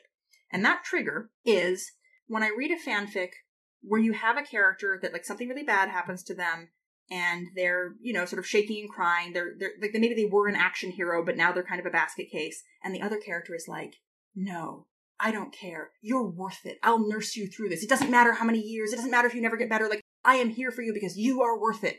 I'm like, I don't relate to the character that's being taken care of. I relate to you don't deserve a functional partner. You deserve to spend the rest of your life waiting hand and foot on some man child that can't get their shit together. Now, that's not what the author means, and that's not what that fantasy is about. But for me, I feel kind of somewhat triggered by that stuff, and it's everywhere in fandom, and you can't label it because it doesn't. There's nothing like like wooby fic isn't all that. It's like there's no. Anyway, I'm not. I'm not saying everybody yeah. needs to label it for me. What I'm saying is, I am in no way triggered by super gross, like violent kink. Oh, it was non con, but I came, so it's fine. No trigger at all. No problem with that. But I am genuinely kind of upset and grossed out by fic that many people would consider to be a 100% safe, vanilla, sweet, nice, this is the good stuff. So there's no way to know. Yeah. Everybody's got their own set of, you know, yum and yuck, so to speak. And I think the word squick really does need to make a comeback because Trigger Trigger brings to mind stuff like, you know, my father-in-law diving behind the couch during 4th of July because he thinks the VC are on him. That's what I think of when I think of trigger. What some folks are describing, they use that term when it's really more that this grosses me out. And something that is a nuclear bomb should not be used to swat a fly. I do think I, I, do think there's sort of an intermediate ground. So like when I say these things bother me, like okay, so there's things that bother me, like I think it's gross and I click back, and there's things that bother me, like I don't I don't have a like freak out, but it just it sticks with me, and I like it, it ruins my mood, or I feel gross for like the whole day or for three days. And like maybe that's not really a trigger, but you know what I'm saying. There's like squicks that are like very serious squicks where you kind of have intrusive thoughts and it bothers you for a while, and there's squicks where you're just like, ew, oh, it's oh, yeah. gross, you know. So like, but yeah, exactly. Like Here's the thing you can't make it safe for everyone at the same time. AO3 is not best for anyone, it's okay for a lot of people, and that's what it's designed to be. And I think that's fine.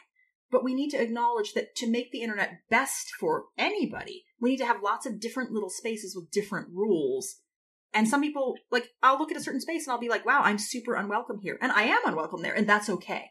But I'm very welcome in another space. I really like that point it's almost impossible to make a huge, big universal space where everybody's safe. Because, like you said, everybody has different needs, and those needs often conflict, you know? So, hence, giving as much freedom as you can, and then let everybody kind of find their own safer, smaller spaces.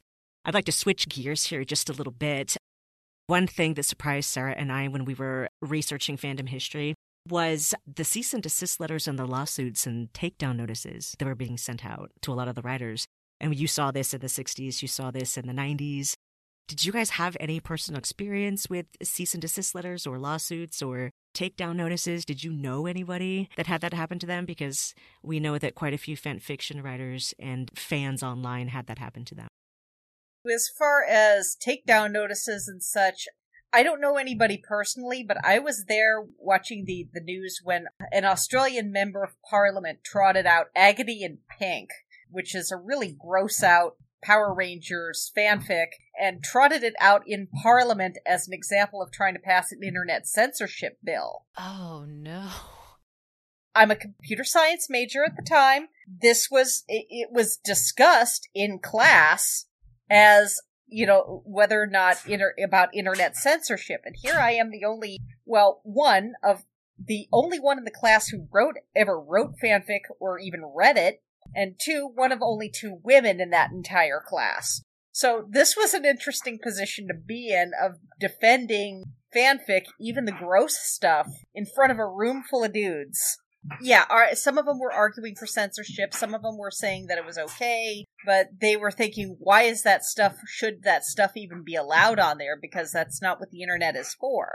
You know, internet is for super serious stuff, not this stuff. Ah, that's interesting though. That is like if you're gonna defend a position like that's more useful to really take the worst of the worst, and even though it's disgusting, it's like censorship kind of works both ways, as we've sort of already said. But anyway, that's you said was that in a college class? You said you had to defend that. Oh yeah, yeah. It, it was my college class. It was my computer science class. You know, again, fifty dudes and me. so that was real interesting. You know, people want to say they are all about women in tech until you know the first day of class, and then it's fifty dudes and you. Now, that thing that happened with Australian Parliament was that like late '90s or was that 2000s? Yeah, that was about 97, give or take.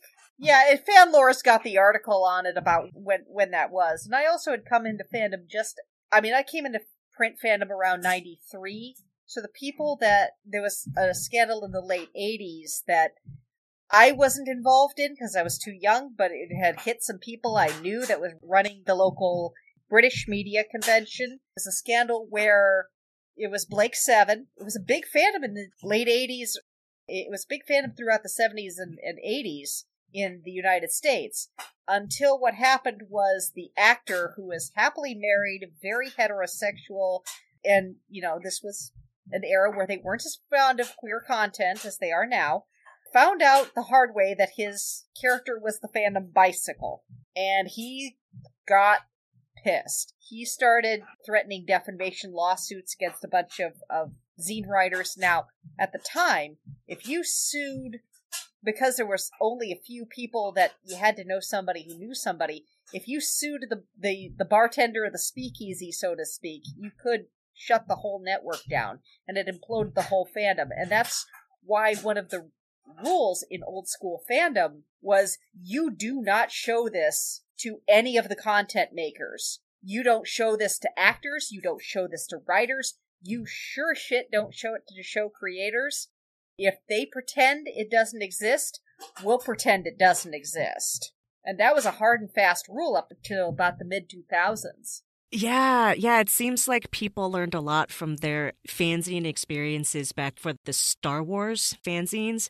Because when George Lucas found out about the slash being written in the Star Wars fanzines, there were a lot of cease and desist letters that went out there. So, uh, oh yeah, they they were. LucasArts was throwing banhammers at the Obi Wan Qui Gon web ring up through 2003. I'm really damn surprised at how BioWare was able to sneak Juhani past the radar because LucasArts still had a no gay in the GFFA policy at that point. And here's BioWare going, hold my beer, we're going to put a lesbian Jedi in this group. I still love Juhani, by the way. She was she was a great comfort character for me because I had just realized I was equal opportunity at that point. So maybe if they didn't want everybody to ship Obi Wan and Qui Gon, they should have put anything in that movie that was like not them being cute at each other that like didn't suck. oh yeah, they they, they were kind of cute. And, and here's Disney going, oh yes, first gay character in Star Wars, and it's two extras in the back, you know, on the side panel that, that are holding hands. I'm like, yeah. Fake first gay character in Disney characters have we had by now? Like lots. I mean, it's ridiculous. Disney was also really bad about suing your butt to non existence if you started doing any naughty stuff with their characters. I mean, there was the notorious story about Harlan Ellison lasting less than a day on the Disney lot due to that. Oh, really? Uh, yeah. look it up on on Snopes if you want the gory details of that one. But yeah, he he wrote or acted out some naughty Disney bit and got himself escorted off the premises. Yeah, and also fan artists for Disney. If you were drawing Disney art, Disney would sue the pants off you. That's why Disney fan art I think what happened was in the late, like the late 90s, they forced a daycare to take a mural of Donald Duck off the wall. And it caused such a stink. Yeah, it shut down the daycare because they couldn't pay the legal fees. And it raised such a stink that Disney decided, you know, this is too bad a publicity. We're going to back off. But yeah, one of my fandoms is Tron, which is a, a, Disney property, but it's fortunately a Disney property that Disney doesn't care about. So if if there's one corporation that you should hate, it's fucking Disney because they're the ones that have like hamstrung copyright law. Like fuck Disney. What's their position though? I mean, I it's like as long as you're not making money, it falls under fair use exemption, doesn't it? Okay, so Disney's position on everything is Disney wants money. So like there's a scandal right. currently going on where they're like not paying someone royalties because they're like, well, we bought the rights to the book, but not the part where we have to pay you. And it's like that's not how contract buyout stuff works. Like Jesus Christ, Disney. And I forget who is it. It's some famous sci-fi writer that. Oh, Alan Dean Foster. Yeah, he she's getting stiffed on his uh, old Star Wars EU royalties. Like Disney is a bag of dicks. So like Disney will sue anybody that they think they can get away with suing, not because it's legitimate, but because they just think they can get away with it. And so one thing you see in fandom is people used to have these disclaimers, oh, it's not mine, don't sue. And you'll see fans still who are a little bit old school going, oh, well, um, we needed those for protection. Here's the thing. The reason those died out is not because they're old fashioned, but because Francesca and people like her have been like, hey guys, please don't use them anymore. They're dangerous. Because back in the 90s, and even all through the 2000s, hell, until OTW got popular, basically, the impression was we're breaking the law, but it's like jaywalking, so nobody's going to slap us too hard. But the impression now is we are making the case that in the United States, with our very permissive laws, which, P.S., we have more permissive laws than many countries, so it's not true everywhere, but we are making the case that, like, nonprofit fan works, like all of them, are inherently legal. But that is not a position fans took in the past. And so a lot of fans were like, well, they were horrible to us, but we have to acknowledge that we were breaking the law, so they're right to abuse us in ways that just are because they have money and lawyers. And I'm like, no, fuck Disney. Yeah, again, this is one of the reasons why Star Trek became so huge, is because Roddenberry was a dirty old man and laughed himself silly at all the Rule 34 that he, he encountered, whereas a lot of uh, a lot of the content creators were not as tolerant of naughty stuff. This is why the whole people doing Patreons for fan art and fanfic are like I, I, I am so livid when I see this because, yeah, this could get us in so much trouble. Because it makes it commercial, right? It makes it commercial now, which means that this opens up a whole big Pandora's box. Again, the, the reason why fanfic got banned as much as it did was because people thought it would break the market for tie in merch or the official content. I mean, Anne Rice still bans fan works. Let's be real, they also, in many TV showcases, felt that the overall value of the brand would be lowered by the queers getting queer cooties on it. That is a lot of what they thought, really. Yeah, they made that argument that it would somehow deter from the original content. So even though it's non commercial, they're trying to come at an angle where it actually it makes a commercial impact, therefore it's not fair use. Is that fair to say? Yeah, if you can make money off of it, it's like if nobody's making money off of it, it's free advertising for the studios.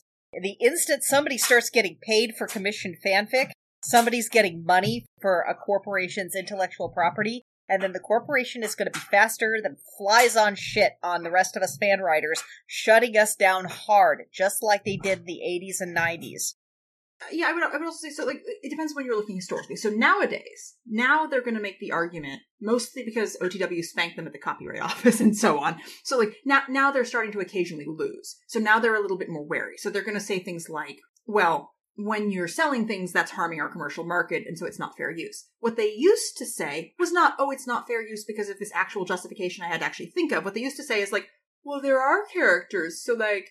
You thought about them in an unauthorized way, so it was wrong. I mean, like, like they didn't even get as far as making a real argument. They were just like, obviously it's illegal. Obviously you can't. Obviously I can do whatever. But you see it, like, this is not just fandom. This is a broad issue of you will see people at the top, at the most unmarked, at the most powerful, do things like use temp music they don't have the rights to and then it accidentally gets out and they're like whatever no big deal or you'll see people men steal creative ideas for women all the time and be like oh well like we were collaborating but not the other direction so like when a fanfic writer is like oh i made them gay because i felt like making them gay it's like oh no drama How dare you? Yeah. fan art, you're wasting your time. But when some man who's like, I'm a modern artist, draws like porny fan art, oh, I'm sorry, important intellectual art that's like some lady with her tits out, that's like, that's cool, that's fine. I don't mean to hate on like dudes cheesecake art of women, like that stuff's fine. I don't, I don't mind that it exists. But what I'm saying is that the idea of like, is it yucky fanfic that's probably illegal? Oh no. Or is it like, I am an artiste? You know, like, it depends a lot on just bigotry and social expectations about what kind of person counts as what when you look at like the legal arguments people are making, they're often kind of disingenuous and they're very cultural arguments. They're not really legal arguments. They're sort of like this person does high art, so everything is cool, and like this other person is like a weirdo doing a weirdo thing, so it's bad. you know. Or you can justify it under the protected mediums of satire, which is how Mad Magazine and Wally Wood got away with so many pot shots at Disney. If you can BS it as satire or criticism, you can get away with an awful lot. There's a whole law library for Mad Magazine on that one. But unfortunately, a lot of fan fiction is not, unless you're writing crack fic, really doesn't fall under the satire or parody category. Right, but I mean, parody can be brought. I, I guess what I'm saying is that, like, I think on top of you're, you're right, but on top of what you just said, I think there's also a tendency to assume that the art of, say, women. First of all, that all art by women is by teenage girls, and second of all, that all art by teenage girls like cannot have a deep meta commentary level that could be considered parody. Whereas by men, obviously, it has that intellectual level. I mean, this is a very common stereotype that people have without even realizing it. So you'll see that, like, the way people argue about things often has these other layers of identity based bullshit too. So you have to kind of watch out for that when you're kind of looking at the dumb arguments that, like, studios or whoever are making. The whole idea of fanfic being just teenage girls, that's a very, very recent thing. It used to be, you know, the crazy middle aged cat lady, but it was still the same kind of sexist bullshit. Yeah, I think Sara, you and I were talking the other day. About where does that stereotype even come from? Where, you know, 13 year old girls, because all the fanfic writers we know are like in their 30s and above. So, like, where are all these 13 year old writers? yeah, I think I think it was one. I think it was like one or two sort of surveys, and they probably didn't get that many responses. But then you know, just try to draw from that and of course, the only people sharing their information that freely are usually skew younger. So those are the only people that are like, oh, I'll take your fan fiction survey, you know? it might be something like that. I actually think it's not even a fandom thing. So when you look at fandom surveys that are like a little bit bigger, the one that everybody tends to point to when you look at like other fandom meta and they've like reused a different person's data, it's always Centrum Lumina, Lulu on Tumblr. I think Centrum Lumina is her Tumblr name, and she did the AO3 census, which I think was like back in 2013 or something.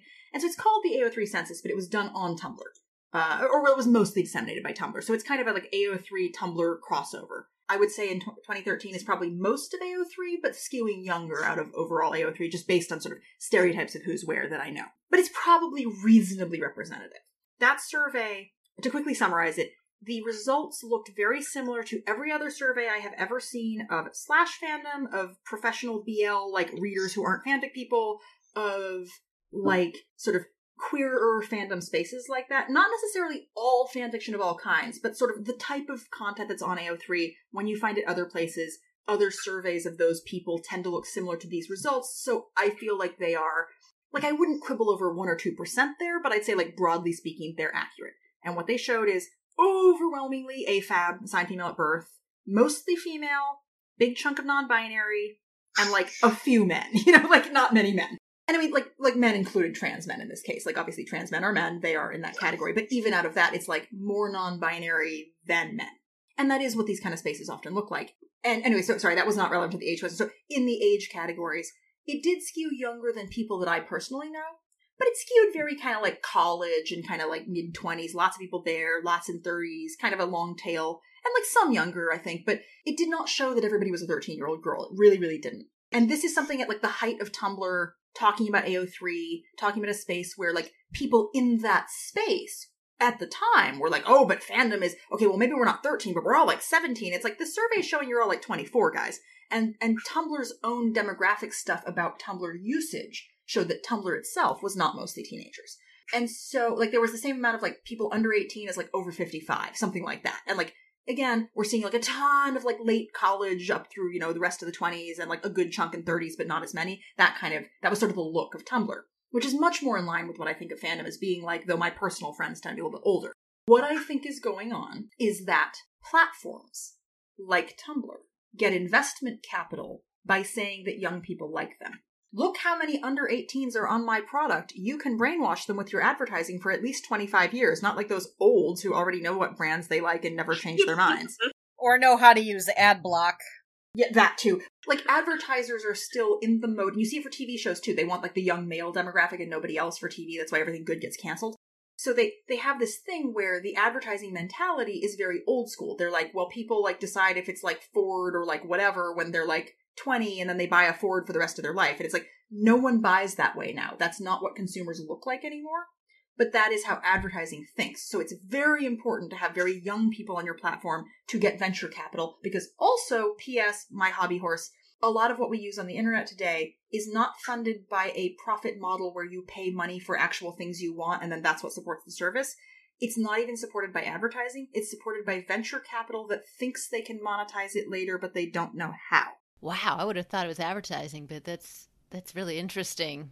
Tumblr is a like complete money sink. It's always been a disaster. What Tumblr was was a shiny new product where the youth went there and maybe we can figure out how like let's build it and then we'll monetize it. Let's build it and then we'll monetize it.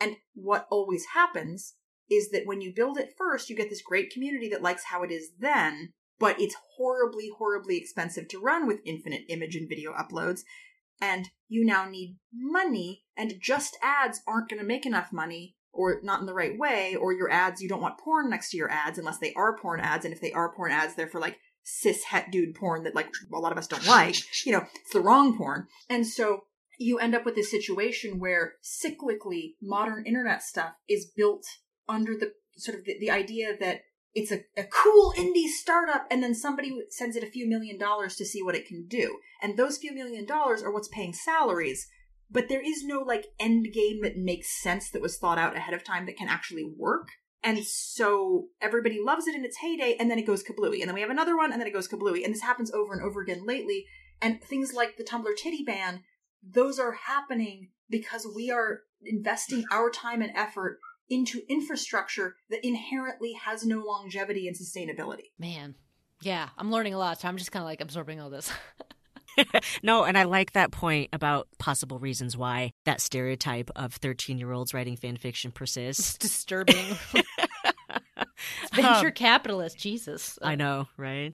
Now, Sara and I, when we were younger, just getting into fan fiction, both of us had experiences with those early prototype fan run fan fiction archives, and you guys all remember them like in the 90s and the early 2000s. I was just wondering if either of you had any experience with your favorite archives. Were any of you involved in running archives? Uh, I ran the Galaxy Rangers fanfiction archive for a while. We all had a mailing list, and so I would be compiling the stuff from the mailing list and other people, some of the, they'd put it on their own personal websites and I'd just compile it and put it on mine, my little GeoCities account thing. Other fanfiction, I don't think I was involved with any other particular fan fiction archives, but it was mostly just copying a bunch of stuff from the mailing list and uploading it in uh, document format. It was a pain in the butt. Yes, it was very pain in the butt, time intensive, especially if you got something that was in German, because again, Galaxy Rangers was more popular in Germany than it was in the United States for some bizarre reason. And so I'd get occasional fanfics in German and I'd have to go and fix the characters that like the eszetts and the umlauts that did not render properly on an American keyboard. Multilingual support, like multi character support in the modern day, is a lot better than it used to be.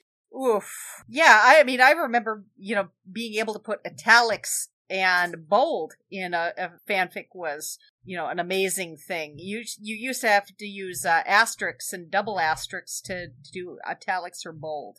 Yeah, like like keep in mind that really old school internet fanfic stuff is it's plain text. It's like literally a plain text file with no formatting. So uh, yeah, Ah, those were uh, different days. Some of the first uh, Star Trek fan fictions, like the old TOS ones, they were all just plain text format files that were getting passed around on the internet. I remember that quite vividly.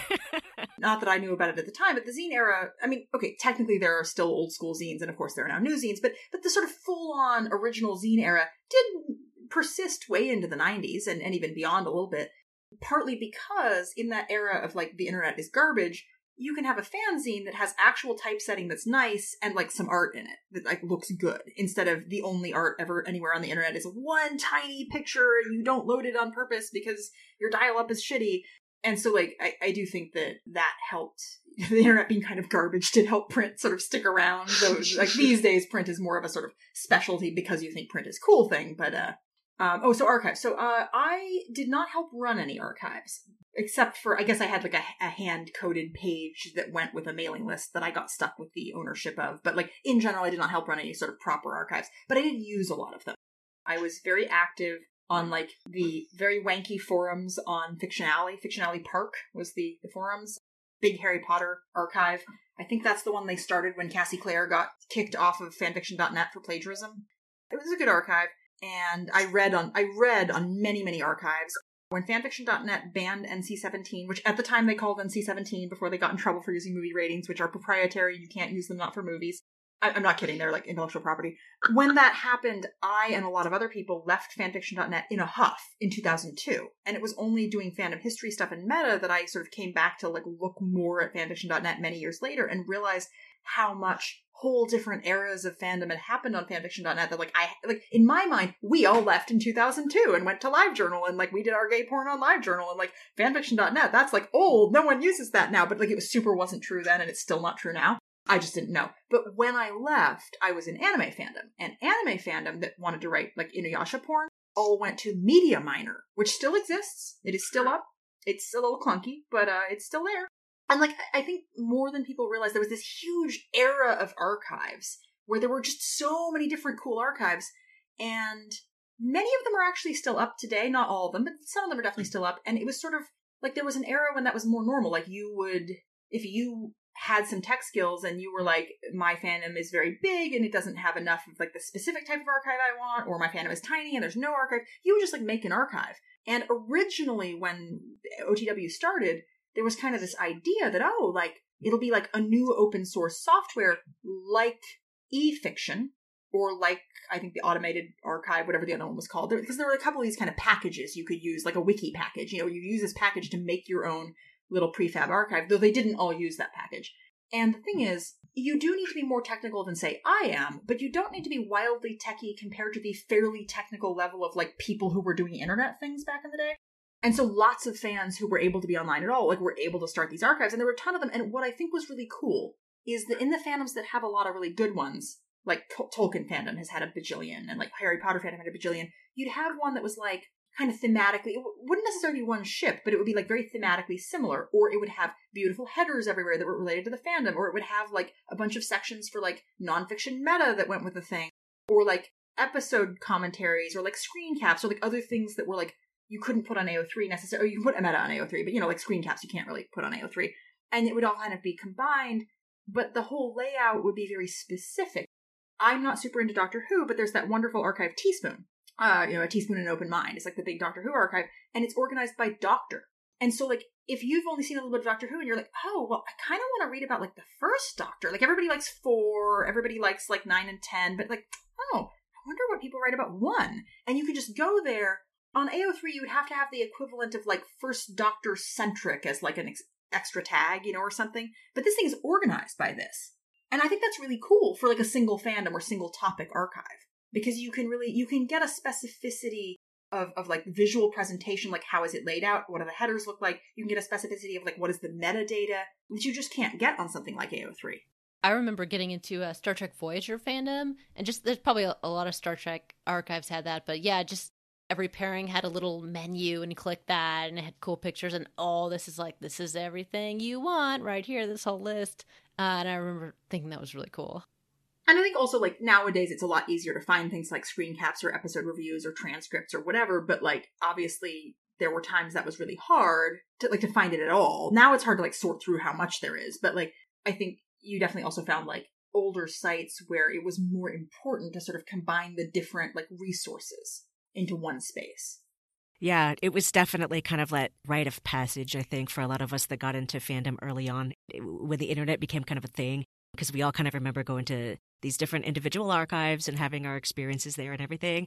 But I think it's also very interesting to see how many of those archives have imploded, disappeared from the internet. You know, like all of these crazy things happen while they were great places. You know, having all of these individual archives pop up also had dangers with them because they were so easy to disappear, I guess, if that makes sense.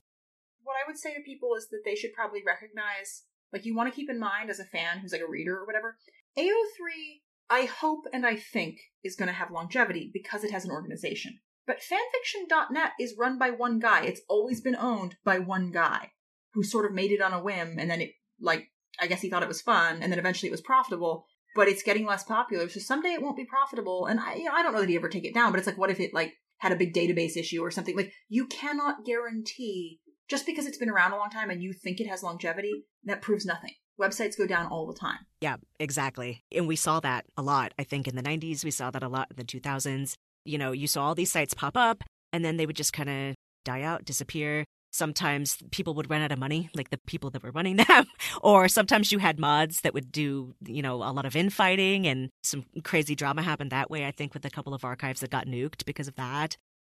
Oh yeah, that was happened to the Jonny Quest archive. Damn. Uh, yeah somebody uh it was the real adventures of Jonny Quest archive and yeah one of the archivists had a very nasty divorce started picking fights with the other two mods and they said i'm out of here and the person that was going through the nasty divorce didn't have the time or the spoons to handle it anymore so she took the whole thing down oh and it just disappeared oh yeah it it imploded yeah. So again, while they're fun places and we have like all these great memories, I think it is important to point out to everybody that they're not guaranteed safe places for fan fiction because they can disappear. I think also like here's the thing also though, like I think there's a, a desire now that I see in a lot of people where they're like, well, I just want to go to one place and not have to deal with a lot of extra nonsense. And and I totally agree with them. But one thing fans used to do is a lot of fans would cross post their fic. Like said fandom has 12 archives, your fic is relevant to six of them. You post on at least four of those six. You just don't see that so much now. I mean, you see a little bit of cross posting between like fanfiction.net and AO3, but I don't see a lot of interest or willingness to be like, oh, here's a, another archive that's cool. I'm going to post to that one as well. And like, yes, AO3 has that infrastructure and that is really good. And I think it's the only one that has that kind of infrastructure because all the other ones are either one person's deal where they could die or go broke, or they're like a corporate thing where like Yahoo keeps deleting all of fandom history and all of internet history, like without asking, you know, like. But that said, while I think AO3 is wonderful and I don't have any reason to think it's in trouble, you can't even guarantee that that organization will last forever. I mean, if you're talking 10 years, sure. But if you're talking like, ooh, I'm a librarian and I archive like text, you know, physical textual books from like the 1700s, you know, like on that scale, is AO3 going to last? I don't fucking know. Like, no, that's so true. That's so true. But by all reasonable measurements, it's the one that has the best chance of, of, you know, long lasting and everything, which is good. And I agree with you. Like, you know, it's funny. I'm on the fan fiction Reddit page a lot. And it's very common for people to cross post, like you said, between AO3 and fanfiction.net. I feel like I see a lot of people on there who are wanting to cross post their stories to other places as well, besides the big two, and they just don't know where to go. So I don't know if there's just a lack of places or if we're just not there culturally anymore where we know about all these little fan run sites anymore or, or what it is. But I see that quite a bit on Reddit. One of the things I do appreciate about Reddit is that it does sort its laundry, so to speak. Tumblr is annoying to try and find if I want to find a specific fandom on there, I can, you know, type the search function and I can get some, you know, about 50% shot of getting what I want. Reddit, I can type what I want and pretty much get it. I'm not also scrolling through a bunch of political posts or a bunch of drama in order to find what I want. No, no I was just gonna say, yeah, yeah, that's been my experience too with Reddit. I've been on there for a couple years and and I like it you know you could just kind of pick and choose what you want to read and and that's that everybody's pretty cool but it's interesting talking about the different archives and the different things like that. It's also interesting, I think, talking about the um, notable purges throughout fandom history as far as like fan fiction purges go, right? Because not only do you have archive collapses, but you have all of these random fan fiction purges happening on different websites. The earliest one I could find on Fanlore was Tripod in 2001. Do you guys recall any other purges that were happening before the Tripod purge? So I actually I, I, like wrote myself some notes before before this episode when I uh, when I saw your questions a while ago to sort of think about that. Even on Fanlore, there are some like timelines and stuff, and there's some stuff from the '90s. I wasn't personally involved with any of it, but what I will say is when we talk about purges, we do talk about things like strike through that I'm sure we'll get to in a minute, but we also talk about like you know, like for example, Yahoo deciding that Yahoo groups don't matter and just deleting the whole thing. That is a purge in a sense, right? when you go back to the very early internet, I personally was not involved in this because I it was not we didn't have like a family account. I had like a stepdad deep in tech who was like, "Well, what do adults in tech do?" So I just went directly to Usenet. However, very early internet for like families tended to be CompuServe, Genie, Prodigy, and then like later AOL. And what makes those different is that they had like proprietary forums that were for like only that service. It wasn't like, oh, internet access. It was like you're accessing like this set of forums. Because this is an era when the internet does not mean the web and we actually said the world wide web out loud once it was invented and you know like the web got big in 1995 like we went from no one's heard of it to tv ads have http you know like it read out in the in the tv ad. And it was like over the course of 1995 is like when that happened right? And so these early services had fanish interaction that like I had no way to access it and as a historian you don't really have much access where people were building these fannish communities on these specific proprietary forums that were later completely deleted when those things went out of business and no longer exist. So there have been horrific complete total purges of platforms since the beginning of the internet. Yes, I remember those proprietary platforms. Uh, my family was an AOL family. 1997 that's when we got the internet and uh, i was telling sarah about this the other day that uh, my first fandom ever was space cases. It was a, a nickelodeon show. And yeah aol had these proprietary message boards for the kids and that's where i was. And all that shit got deleted eventually you know? And so it's really sad that all that history kind of went away. But uh, but yeah you're right. Things get deleted all the time off the internet. We had those proprietary platform purges. And then I remember when Tripod happened in 2001, I know that Angel Fire and GeoCities eventually went down, and we lost a lot of fan content when that happened. Yeah, absolutely. I mean, there's been a million different deletions. You know, in terms of like intentional deletions where people went through and like grudge reported all the Twilight fanfic on fanfiction.net or, or like what have you, there have obviously been only a more limited number of those, though still very many. But, but yeah, I feel like the history, our history is a history of both intentional and just kind of accidental, like not having accidental, but sort of things where we got deleted because we didn't matter and we were kind of the random plus one on some platform and like it went away because the overall platform went away, but like no one noticed that maybe we mattered and we didn't maybe record our own stuff well enough. It's very much, I think, like looking at the history of documents of I'm sure somebody will take offense because they think fandom doesn't matter, but I think fandom does matter. It's like if you look at the history of any very marginalized group or any like subculture. It's very hard to have like queer history. We don't have a lot of documents I don't know, goth history or whatever. Like you have some things, but there's a lot you just don't know because no one bothered to save it or people intentionally deleted it because they, they burned it or what have you because they thought it was stupid. Um, and you see that a lot with fandom. Did either of you ever have works purged off of fanfiction.net when that happened in 2002? I didn't, but that's because I don't write. I think out of the uh, 100 plus stories I've written, I think maybe three might have any kind of sexual content in them. It's just not my thing. They wouldn't have been on the target radar then. the only thing that I got was flagged by saying that I used song lyrics in one of my fics. And so, okay, fine, I had to purge the song lyrics out of it and then re upload it. But yeah, unfortunately, I can't help with some of the fandom discourse because I really don't write explicit material. It's just not sexually explicit material. It's just not my thing.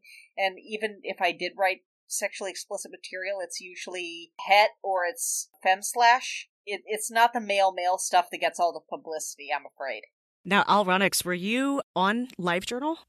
Oh yes, I was on LiveJournal. Uh, I did a lot of role playing on LiveJournal. One of the things I do kind of miss is the kink meme because Tumblr does not allow you to do as anonymous as LiveJournal with those those things and make outrageous requests. Yeah, people do those kink memes on Dreamwidth now. They're alive and well there. Oh, magnificent! I'd always find a way to fill the prompt with some genfic. Oh yes, yes. Uh, I'm really active in the uh, the Cobra Kai fandom right now, and so I'm I'm all over those Cobra Kai kink memes on Dreamwidth. but um, obviously, the Live Journal has to be one of the things that we cover today because Live Journal. I think the purges that happened on Live Journal kind of sparked a lot of the stuff that kind of led up to the idea that we should create an archive of our own. Do either of you guys remember like that whole LJ strike through purge thing that happened in 2007? I remember it in that I was trying to find some of my kink memes or trying to find some people's accounts and found that um, they don't exist anymore, and I wound up with a bunch of Russian language nonsense because it sounded like the yeah the the owners changed. It became some Russian corporation, and so people were just being run off the platform, and you'd hear about it because yes, Russia's not very LGBTQ friendly. if only it were all Russia. So, boy, howdy, did I hear about Strike Through. You asked me about fanfiction.net, so briefly, I did not get deleted off of fanfiction.net because they did give some warning, not a lot, in 2002, and when I heard that they were getting rid of adult fic, I was incensed, deleted all my fic on purpose, and left in a snit for MediaMiner, which did and does still allow porn. LiveJournal so like the thing about LiveJournal is it's a very classic story of internet stuff in terms of like the era and who was involved. So it starts out some tech guy makes a thing he thinks will be cool, and his tech friends use it for their like actual journal journals and yay, spirit of the old internet. He promises to never like make it shitty and sell it and blah blah. And then it gets sold multiple times, of course, as he loses interest and goes on to other projects or and it gets more expensive to run, and it's not just his buddies and friends of friends. And so first it was sold to Six Apart, and then later to Russians. And the thing is, like, yeah, it's annoying, but it's also like, how can I really blame some tech startup guy who was having fun and made a thing and then got distracted by a new tech startup? Like, that's how it works in tech, right? And so everyone who put all this effort and years of their lives into like making cool stuff on LiveJournal they didn't own the property they were building their house on, only the house, and then the property was sold. And so Strike Through, I was somewhat in Harry Potter fandom still, and I knew all the porn writers, and so I was not personally directly affected by it, but I right away started seeing all of this screaming all over my friends list. And here's the thing that people don't remember. That wasn't what inspired the post that was like the AO3 post. It wasn't at all. That post was like a week or two old at that point. But much like my like history of fandoms purges post that like two people had reblogged and then Tumblr announced things like right then, you know, like when you post something and then the object lesson in why you were right happens like five seconds later, everyone notices. So like we'd already been like, oh yeah, this archive idea. People were like, well, I don't know, like that seems really cool, but like I don't think you can pull it off. It's too big of a project. Maybe you should do something more modest. And then LiveJournal shat the bed. And everyone went like, fuck, we really need an archive right now. Um, but it was not the reason the posts originally got made. Was that more the fanlib thing? It sure was. We would love to hear a little bit more about that fanlib thing if you guys know anything about that, because we tried our best to do some research on that, huh, Sarah? And we were having some trouble kind of understanding, like, what the fuck was this fanlib thing? Right. I think the main thing for us was like understanding exactly how fanlib was monetizing. I, I can sort of understand about reading fan lore, but I don't know. Yeah, any information you guys have on that would be great. Venture capitalists. That's my answer to everything. So, FanLib, a classic story about all the things I've already been bitching about. So, some dudes looked at fandom and said, oh wow, there's this sphere of human activity with a lot of activity, but no monetization. They must be silly girls who've never thought about monetizing and don't know how to do it. This is a profit that's just being left by the wayside. I can come in with my man knowledge and monetize it and make a cajillion dollars and look how great I am. Like, I'm mocking this because I see this a lot. Like, I've had male friends say this to me. Not like they've done a product, but they're like, oh, you know what you could do? And I'm like, uh, yeah, every shitty man, fake entrepreneur moron says this to me when they find out that there is a sphere of human activity with a ton of activity, but it hasn't been monetized. So, the deal with them was some dudes who I think they'd already done a couple of like tie-in contests where like yeah it was like fanfic or whatever but it was like write a little like genfic along certain lines to like win a contest where like the official people who run such and such a soap opera or whatever will like you know give you a prize or something. Anyway they had done some stuff like that. And they're like hey we can do like a big fanfic archive but it's like that. And so they had more of a monetization plan than a lot of these things do but again they were just a venture capital thing. Their salaries were coming from venture capital period and so they built an archive. They intrusively sent out invitations to people that they perceived to be like influencers in an era when we kind of didn't talk about influencers yet all that much, at least not quite in the same terms. And it was similar to how, like, if you go on our fan fiction on Reddit now, people are always like, hey, I got this weird ad and like my private messages on fanfiction.net for like some new archive. I don't understand. Like, they were kind of doing that thing where they were like sending these weird. Like the web novel guys now. Right, like I'm a Nigerian prince. Please join my fanfic archive. It's like what? Who are like what's going on? And so like so a lot of people were like these guys are bullshit artists. Fuck them. And everybody experienced said that for the most part, and especially the slashers, and especially the slashers who like porn were just like I don't know who the fuck these douchebags are, but like they're bad news. Oh, but a lot of fans, and I, I do want to say this, a lot of fans joined their archive in good faith, really liked the community, really kind of maybe even got kind of got their start there and like loved it. It died after like one year. The rug was pulled out from under them, and then the rest of fandom laughed at them. And they had a real hard time finding like a next home because the rest of fandom was like, "You joined the hated enemy, uh, evil noobs destroying our community," and they're like, "My home just got deleted. I'm sad." And like, it wasn't that many people that I saw like this, but it, it was kind of sad. I was like, "Guys, don't be mean to them. Like, come on." There were like a couple of like little live journal communities for like expats of fanlib who were like, oh, but it was nice. So I think it was one of those sites that I a for young people and it had a lot of like little contesty stuff and like a lot better, like if you wanted to find a beta or like get critique, I think it had some good stuff for that. But that said, you know, the rest of us looked at this thing and were like, this is bad news, we need to steer clear. And the deal with it was, they always had said, and like we all knew, they were going to have a lot of tie ins. So there would be like an officially sponsored contest by TV show such and such where you could like try to write the right fanfic. But the problem is that when you do that, guaranteed you have a ton of censorship of content, A, and B, the fanfic people are competing for the attention of the showrunners or the actors or whoever. And for like old school slashers who are like, yeah, they're all going to be homophobic and freak out, we're competing for the attention of our friends who read our fic. And you know, people have like fanish gift economy, all this kind of thing. And like, there are multiple ways to do fandom, but the way I like to do fandom and the way that inspired AO3 and that style of community, the point is a community. And when you try to insert this suck up to the powers that be, you get like the current Twitter situation where like various crazy people are like, hey, voice actor, please validate this ship and not that ship. And like, I think it's creepy, but I also just think it's different. Like, that's not my community, and those people are not compatible with my community that is about sharing fanfic on a like everyone's kind of a writer, everyone's kind of a reader, we're all peers, not I am a Patreon content creator and you are my audience. That's not how we do things on the AO3 side.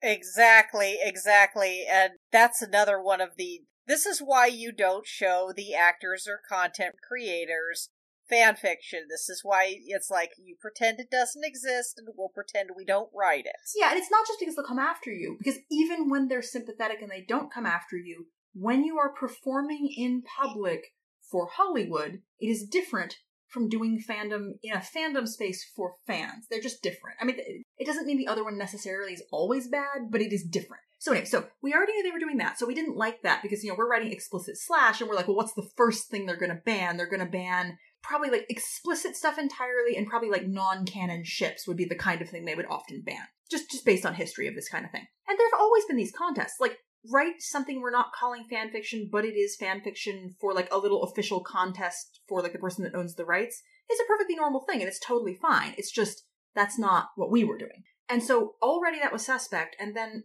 fanlib was mostly being run by cis men which is a bad sign because even in the more cis man heavy parts of fandom, like our fanfiction on Reddit, which you know it's on Reddit, so it does have more cis men. It's still like mostly not cis men.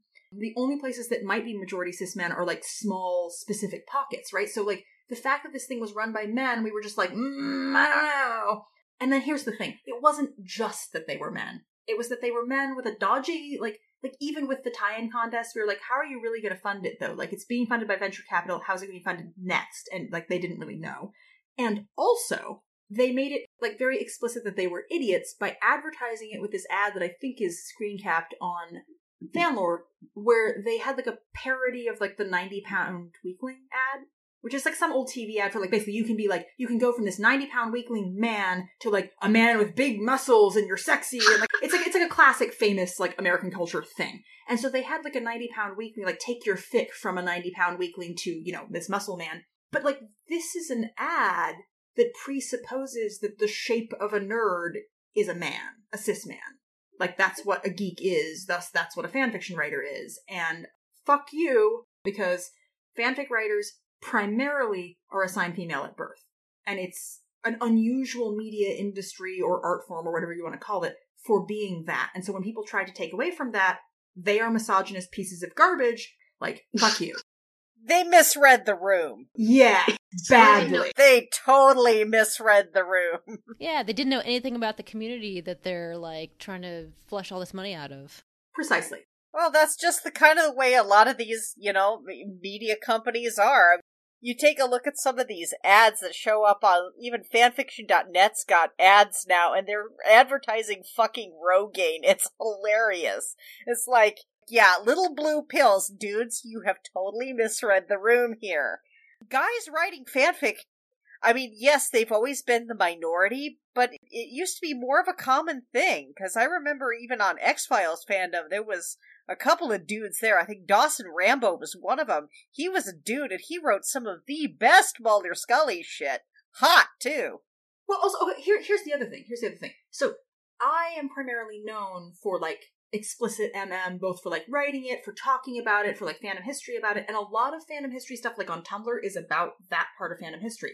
But we need to be aware that even in the modern day, like I think there's still some like straight dudes writing like Castle Beckett fic for the TV show Castle. Like when you get one of those fandoms that has a lot of like like the big canon het ship or My Little Pony that has like a lot of fem slash and a little bit of het. Some of those fandoms, that is where you find those dudes more often. Like, yeah, there's a few cis gay dudes who hang out on AO3. Like, absolutely. I'm not saying there are none, there totally are some. But there are parts of fandom that are less ultra female centric, but they are like not the AO3 part. So, you know, it also depends on kind of your lens. So, like, FanLib didn't look terrible to everybody. It looked terrible to me and to the people I was hanging out with.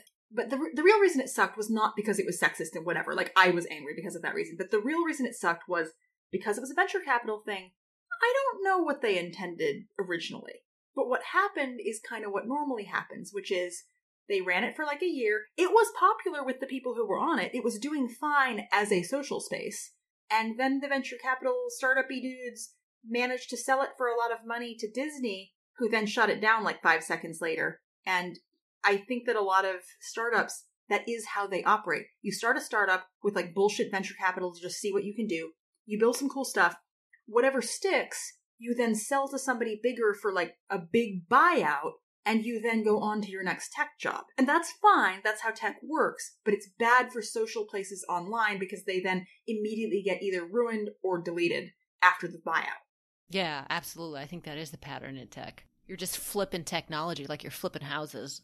For some reason in my brain, I always thought that FanLib lasted a little bit longer than that, but it was only really that one year, right? Yes. Oh, Jesus. Wow. But it seems like in that one year, it managed to infuriate enough people.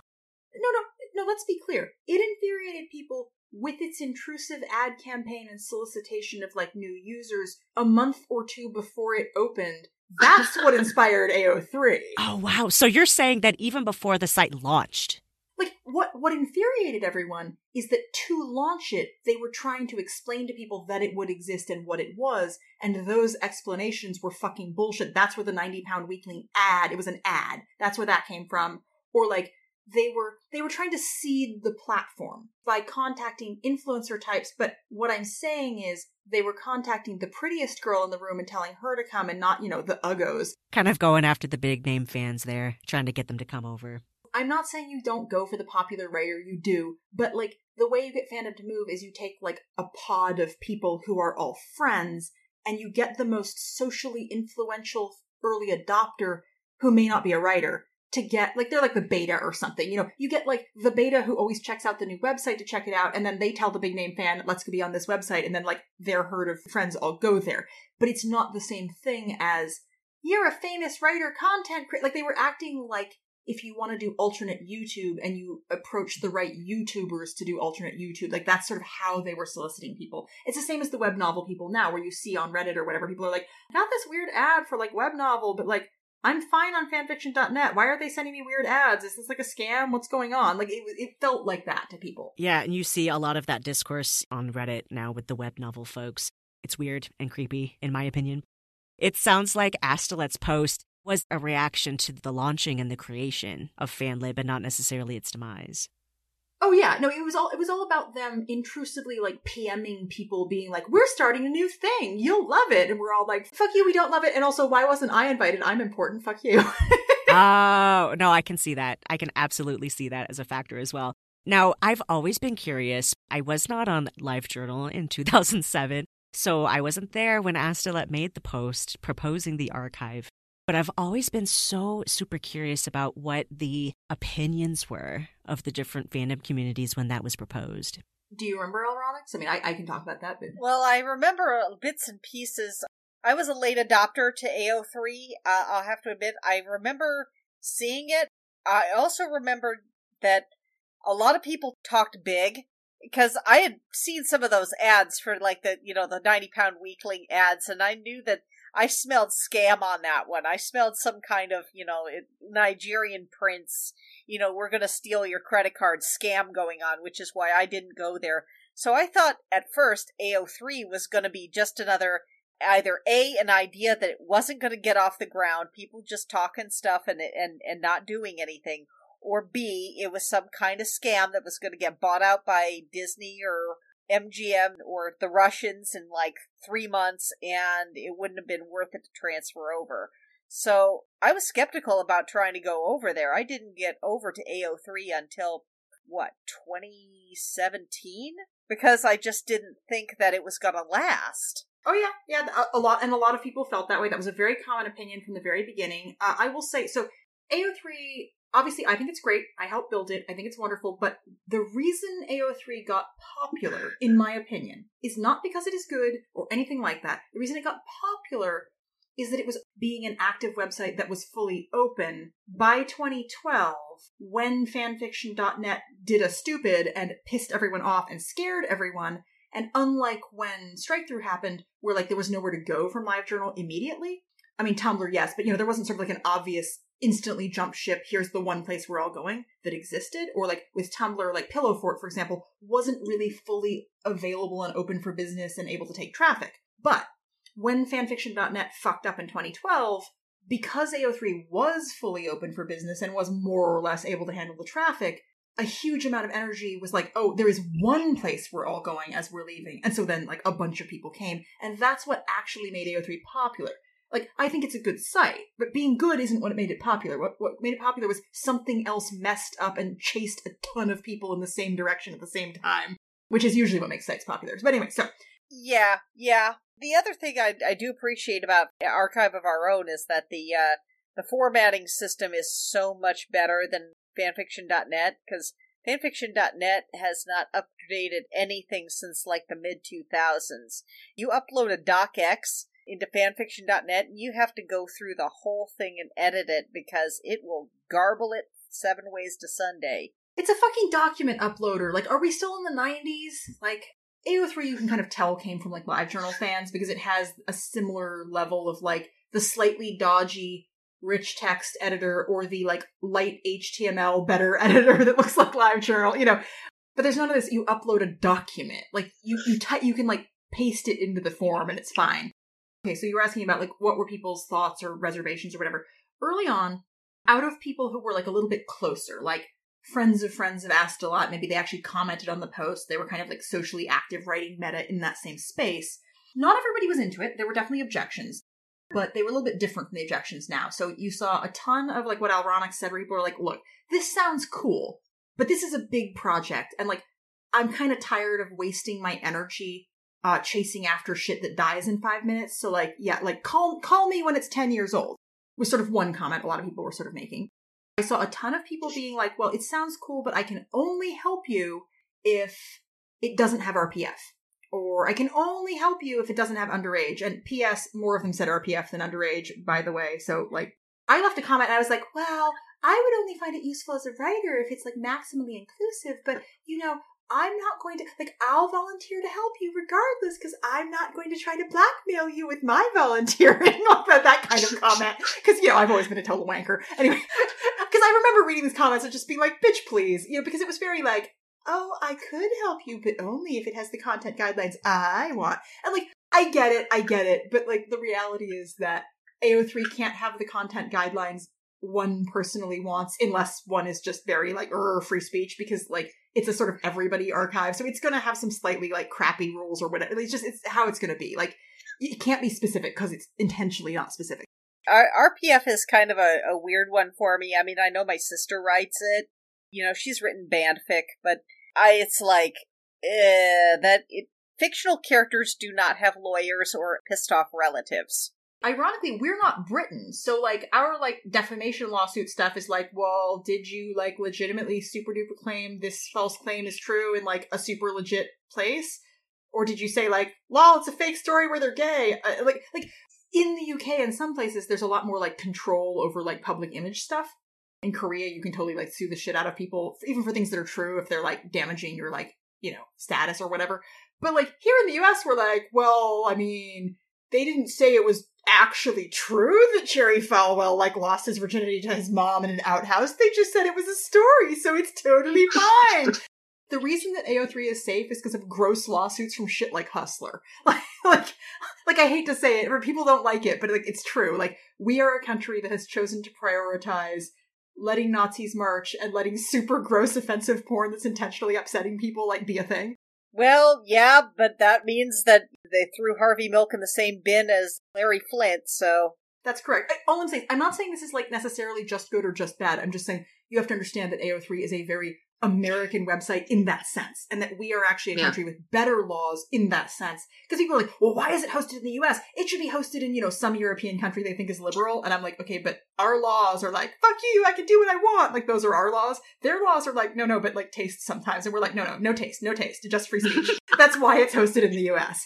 Um, and in this case, it does things we like. In the case of Nazis marching, like, I understand why we maybe have to allow that for other things to be around, but I don't like it free speech, yada yada. It's an American value. It has certain implications.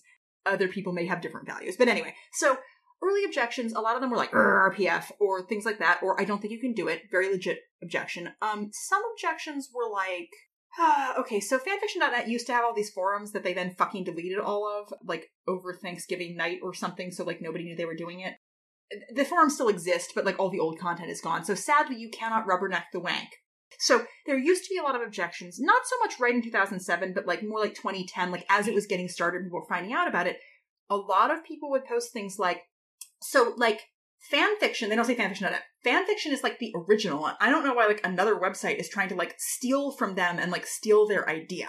Which, as I'm sure Allronix remembers, Gossamer's older. Like there are certain single fandom archives that are older than fanfiction.net. Like yeah, it's the first big multi fandom archive that took like most fandoms and where you could upload things yourself. But it's not the first multi fandom archive, I don't think, and it's certainly not the first like large archive of like just any old fandom. Oh yeah, the f- appeal on fanfiction.net for me when it started out is that oh cool. Since I write in about oh three or four different fandoms at that point, I can put them all in one spot and not have to disseminate between six different websites and, and five different mod teams. Mm-hmm.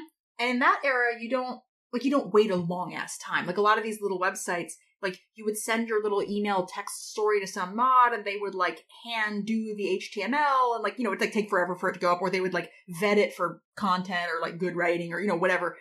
Instead of just like you upload it and then it's up. Yeah. Um, let's see. Okay. So sorry, sorry. I'm always getting off topic. Other objections people had there were a lot of objections back then, and they persisted until I would say past 2012. But sort of like when AO3 got really big, they started to go away because it was so large it didn't matter. But many of the objections early on were like, okay, you guys are big name fans. You think you know fandom history. You think you know what you're doing. But like 100% of you are like John Rodney shippers from SGA. Like none of you know anything else. And so there was a fan, uh, Laura Hale, not like on Teen Wolf, a different person named Laura Hale, who was kind of an early I want to have a Patreon for fanfic type before Patreon existed, but she was kind of a like monetizing want to be influencer type. And she really had it in for uh, OTW, partly because it was like a very legit looking, very anti profit, very public thing, and she like wanted to profit, and you know that was hurting her in that way. Uh, but also, she ran this really garbage wiki called the Fan History Wiki. I've heard of that. Yeah, fucking bullshit. Anyway, um, that wiki I hadn't even heard of it, but in her mind, it was very famous. And the problem is that when OTW started, it like we knew it would take a while. The first thing was we're going to build an archive, and then the second thing was oh, well, that's taking a while, so we're going to start an academic journal and build a wiki and do these five other things at the same time. So then everybody got very mad because they're like, no, I want my fanfic archive. Like, why are you doing these other things? And of course, the answer is that different people were doing the other things and they were faster, so like, whatever. But the problem is starting Fanlore, Laura was like, well, okay, but like, okay, but I already have this fan history wiki, and you're like reinventing the wheel instead of going to the fans that are building the thing. And that's like, you're just kind of jerks. Like, why are you making some new bullshit instead of like cooperating and collaborating and joining existing fan projects? And in her case, she was a lying jerk face. But in everybody else's case, they had a point, sort of. Like, I think Dot Moon made this objection, but not in a douchey way. Like, I like Dot Moon. Dot Moon was sort of like, oh, it's kind of sad. Like I've been working on this archive that has a good community, and like I don't get any any support. No one donates money to me. Like I mean, like a little bit, you know. And, and there really was this feeling of like, okay, look, there's a lot of cool fandom projects out there, and like it's kind of it kind of hurts to see someone who like talks a good game, but you kind of think some of it's hot air. Who every fan poodle in the universe instantly joins and gives money to, and then here's somebody else who's been languishing for 10 years building a cool product and like no one gives a fuck. I don't think that's Astolat's fault, but that was a feeling a lot of people had. And it was exacerbated by the fact that that whole crowd, other than like me, kind of knew nothing about anime fandom, which is a big part of fandom, and was not very into fan art. Vidding, yes, but not like drawing and painting, which is another big part of fandom. And also, they're like Laura Hale's buddies, who later kind of ditched her when she turned out to be a psycho, they were in rock rockfic. And rock rockfic I kid you not. Uh, uh, this is so stupid. I can't even say. Okay, so Rockfic had a long-standing beef with Bandom because Bandom, meaning like fueled by ramen bands and whatever, like Panic at the Disco or like all of them, had like been like, no, Bandom just means our thing, not fandom of bands. And so these other music fandoms of bands like Rockfic, which was like the Bon Jovi and Metallica slashers and stuff, who had like their own archive where you have to like pay a buck or something, you have to be like over 18 who were like very old school and very locked down and like a different part of RPF were like, you guys are new to RPF and you're like disrespecting these older existing music RPF fandoms by like acting like fandom is your word. And I think Fanlore has an article on this. I was not involved in any of this. So anyway, point is they had like prior fandom beef and Laura Hale used it to manipulate them into being like sort of her emissaries who were like legit normal people. So they sounded better. Whereas Laura Hale herself was a fucking loon trying to make money. Yeah, so there was there's like a lot of sort of infighting that some I mean I'm making fun of this part, but there were big parts of it where they weren't totally wrong. Where OTW to make it happen at all, people kind of got steamrolled. And I, I don't apologize for that, but the reality is that there were concerns that weren't really listened to or were not even brought up because the initial group was not diverse in any sense. And I, I don't just mean like, oh, they were all white or whatever. I mean, I don't know that we all were all white, but there were a lot of white people. But I don't mean that. I mean like they weren't diverse in terms of what fandoms they liked. They were all in the same part of fandom. And so things like is original work allowed on the archive? I've talked about this a lot, but I was very angry that it wasn't allowed.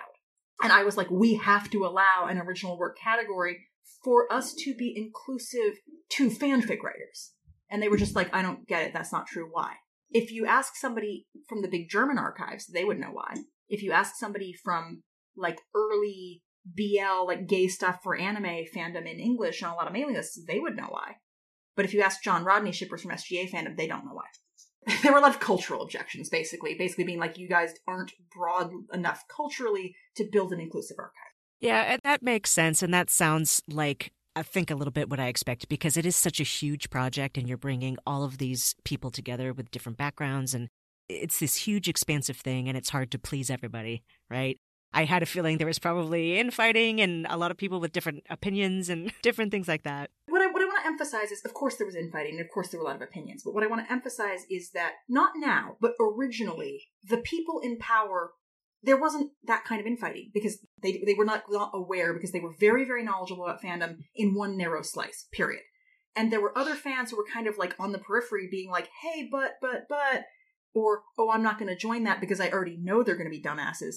And those other fans like had those opinions and I saw those opinions, but they weren't really very visible in the sort of core OTW space early on. And again, I'm talking like 2007 here. I'm not talking like recently. But um there really was a feeling from some fans of like, well, every time there's a fandom history thing or project, it's always like people that only like again, I emphasize like like slash of like two white dudes from like a cop show in the US, you know, or whatever, and not like I'm into anime or I'm into this other thing. And there was kind of some bad feeling about that, but none of those people had enough power to make that bad feeling like meaningful, basically. Now, for you personally, because I know that you were one of the ones that jumped on early to assist with the creation of AO3, why did you personally think that this was a good idea that you felt good giving your time and energy to? Uh, a few reasons.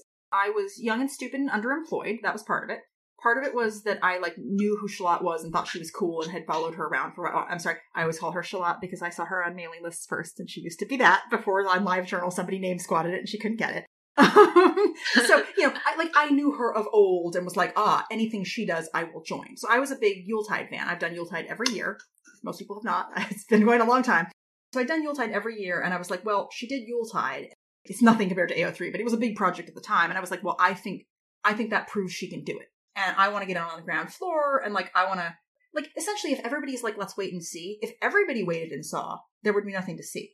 But again, she had sort of proof of concept by doing another big project. So I was excited, but also I specifically wanted a product they didn't even have till way later, but that was the exchange interface.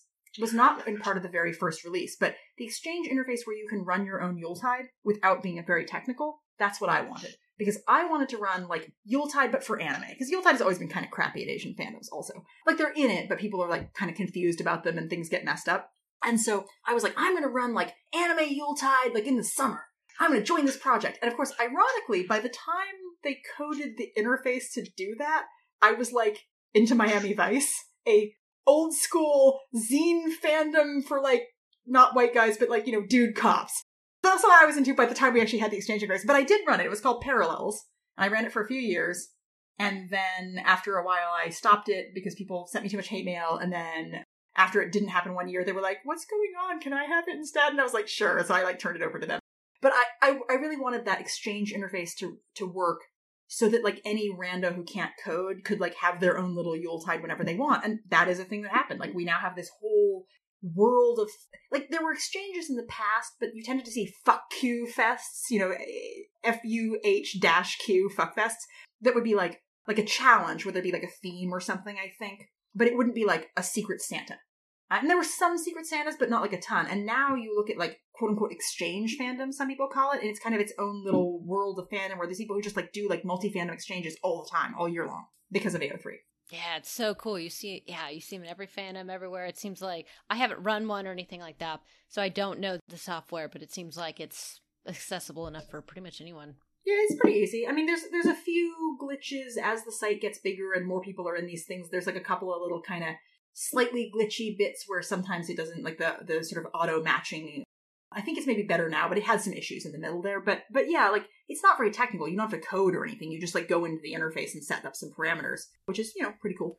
Now, with your involvement in the beginning stages of the creation of AO3, can you just tell us really quick what that process looked like in the beginning? What were you involved in? What were the challenges? And then maybe some things that you're most proud of that came out of AO3 gosh all right well the early days i do kind of remember I, a lot of my a lot of my service in uh, otw is sort of a fugue of anxiety and like memory loss from too much stress it was um let's just say they eventually fixed their internal culture to some degree and that was good but uh yeah, if you look back, you'll see a lot of old wank about like so horrific levels of burnout. Not not great, guys. Not great. That I mean, it was very standard like nonprofit horrible problems. Okay, so so let's see. So early on, very early on, like right after the the initial post, uh, a bunch of people volunteered, and then Astolat was like, "I need applications for the first board," and a bunch of us submitted applications. I did submit one. I mean, mine was like, "Oh, I'm not really very qualified, but if you can't find anybody else, I'll do it." You know, like not like a real application. Like a lot of them were like that, which is partly because fandom is full of people who are very you know self-effacing, but also because genuinely I was not very qualified. Um, know, I was I was like in my twenties and whatever. Um, so she put together a first board, and I think she announced who it was going to be. I don't totally remember. And the thing is, like, due to that, they then had a bunch of private meetings for I don't know, like, like sort of from like sometime in 2007 to like sometime in 2008. I think they had like a lot of meetings where they were deciding things and they were figuring out that they wanted to be a nonprofit and talking to Heidi Tandy, who'd helped uh, Fiction Alley, the Harry Potter archive, like be a nonprofit, you know, all this kind of thing. But to the outside, even to like a volunteer like me, it kind of looked like not much was going on. Like we were all kind of very interested. We all really wanted updates, but kind of we didn't really hear a lot. And then after a while, they started making committees and they started tapping people who'd like volunteered earlier, sent in board applications or whatever, being like, hey, do you want to be on this committee? Do you want to be on that committee? And I, I, think the first thing they started doing was like coding, but I wasn't very involved in that. So I didn't really know what was going on with that. And they were like, hey, we're going to do like a terms of service committee. And you know, I didn't really have that many technical skills. Oh, well, I should say, I don't have that many technical skills compared to tech people, but compared to fans and fandom now, I'm like, well, I can sort of do Python, you know, so it's like, like tech skills are very relative. Like I'm very untechnical for like 90s internet. But so because I wasn't like a tech person, they asked me if I wanted to be on the content policy committee. And I, God, there were what, five to eight of us. I don't remember exactly how many. And so we, um, you know, we kind of hashed things out. I think one of the first things I did was I went and did like a survey of all these extant other archives and like, like how do they work? What are their policies? What do they ban? Uh, how do they enforce things? And I had a whole long list. I mean, there were dozens and dozens of archives at the time, and probably even still. And then we like talked about things, and we sort of started working some stuff up. And then we did some like workshopping with like focus groups that like came in and like looked at what we'd written. Uh, people think that we didn't do that. No, we did totally do that. And they weren't all just, you know, they weren't all just John Rodney shippers. There was a variety of people in that group. But, you know, we spent a lot of time like debating certain wording and bringing up certain things. A lot of it, again, they all had a lot of fandom knowledge and had been around a long time, but I think my memory is that I was the one who had like spent the most time fighting on the internet over bullshit, which is not surprising.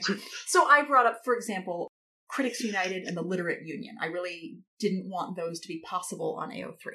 And what I mean by that is those are groups, fanfiction.net has had these sort of activist, I guess, or like organized groups. And they say that they're about writing critique or making writing better or making the site better. And the part of the groups that does that, that's fine. But what they do is they go through looking for fic that breaks the rules to report it. And the fic, you know, a lot of them are like straight guys. And yes, there's a lot of fic that breaks the rules on fanfiction.net, but wouldn't you know it, the fic they tend to report is gay stuff or like things like Twilight, like explicit Twilight het, where they're like, oh, it's a shitty girl fandom that like stupid girls like, you know, like, and that is what made AO3 popular and made fanfiction.net start to get less popular is when they mass reported all the Twilight porn, and Twilight is a very integrated fan, like they're very connected and very active and often very monofanish and very, you know, when they moved, they all moved. Um, and so AO3 had been very, you know, gay stuff, but like when, when Twilight got evicted, all the ones that didn't go to the like fundamentalist Christian archives people founded were like, oh, this one allows all the porn. Like, fuck you, we're going where the porn is allowed. Um, so anyway, the point, the point is the reason Critics United and Literate Union are able to do what they do is because most fanfiction.net users think the rules are X and the real rules are Y.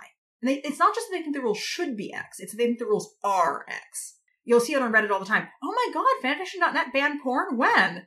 And we're like, 2002, bro? Yes, I was there when they banned porn, and they mean 2012. And it's like, no, that's when they deleted a bunch of porn. They didn't ban it then. So the point is, when you have rules that go against conventional wisdom, your users are going to not know, they're going to post the wrong things, and you then have a situation where large communities exist if they can remain obscure. And that produces possibility for abuse.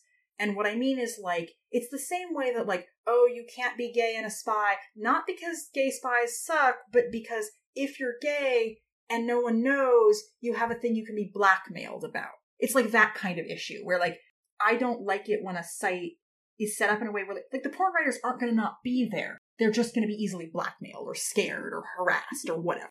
And so I was very insistent that the rules needed to be both very, very inclusive of content, but also very like, hey, if you try to use the abuse, like, there's a bunch of language in there about like, if you mass report the same thing, we can optionally ignore all the extra reports of like the same fic to like, you know, procedurally like not have to deal with that. I have not been involved officially since 2014, so like things have changed since my days, but the, the, terms of service are quite similar to how they used to be. And I think abuse procedures are like roughly similar. And basically, like I wanted to be like, okay, like the rules sort of allow everything, so there's ne- there's almost nothing you can grudge report other than Patreon and Ko-fi, Ko-fi links Please don't post those guys. You, you can't post links to your money making thing on AO3. But other than that, there's nothing you can really like grudge report.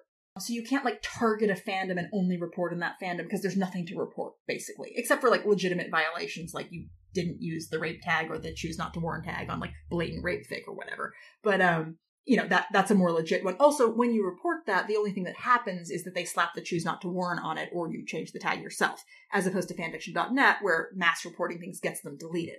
So I was very insistent that we needed to sort of avoid a situation where like the de facto rules and the real rules don't match, and thus you can like blackmail people. I don't like that behavior. And I saw a lot of people object early on to AO3 because they were like, look, fanfiction.net was fine. Like you can post stuff. It's just sort of, you know, whatever. You're kind of and I was like, okay, look, we don't want a website where we're there on sufferance. And that's what makes AO3 different is that specifically for the MM in particular, you can kind of tell that that's kind of what it's all about and that's kind of who built it.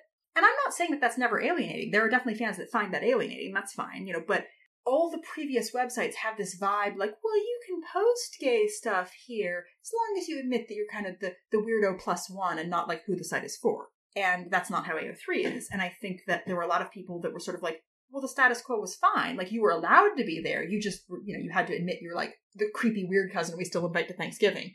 And it's like, okay, but like we want a site for us. Fuck you. yeah, that's amazing. I think that's just amazing. Like every time I hear stories about people that were involved on the ground level of AO3 coming up, it, it just it floors me how much work went into it, how much thought went into it. It was a very thoughtful process, it seems like. So it's just really cool to hear the details of kind of the behind the scenes. Would you guys be okay if we moved on to question 15, which is just moving away from AO3 and just more of random fandom stuff that you remember, like happy stuff, favorite fandom memories, things like that?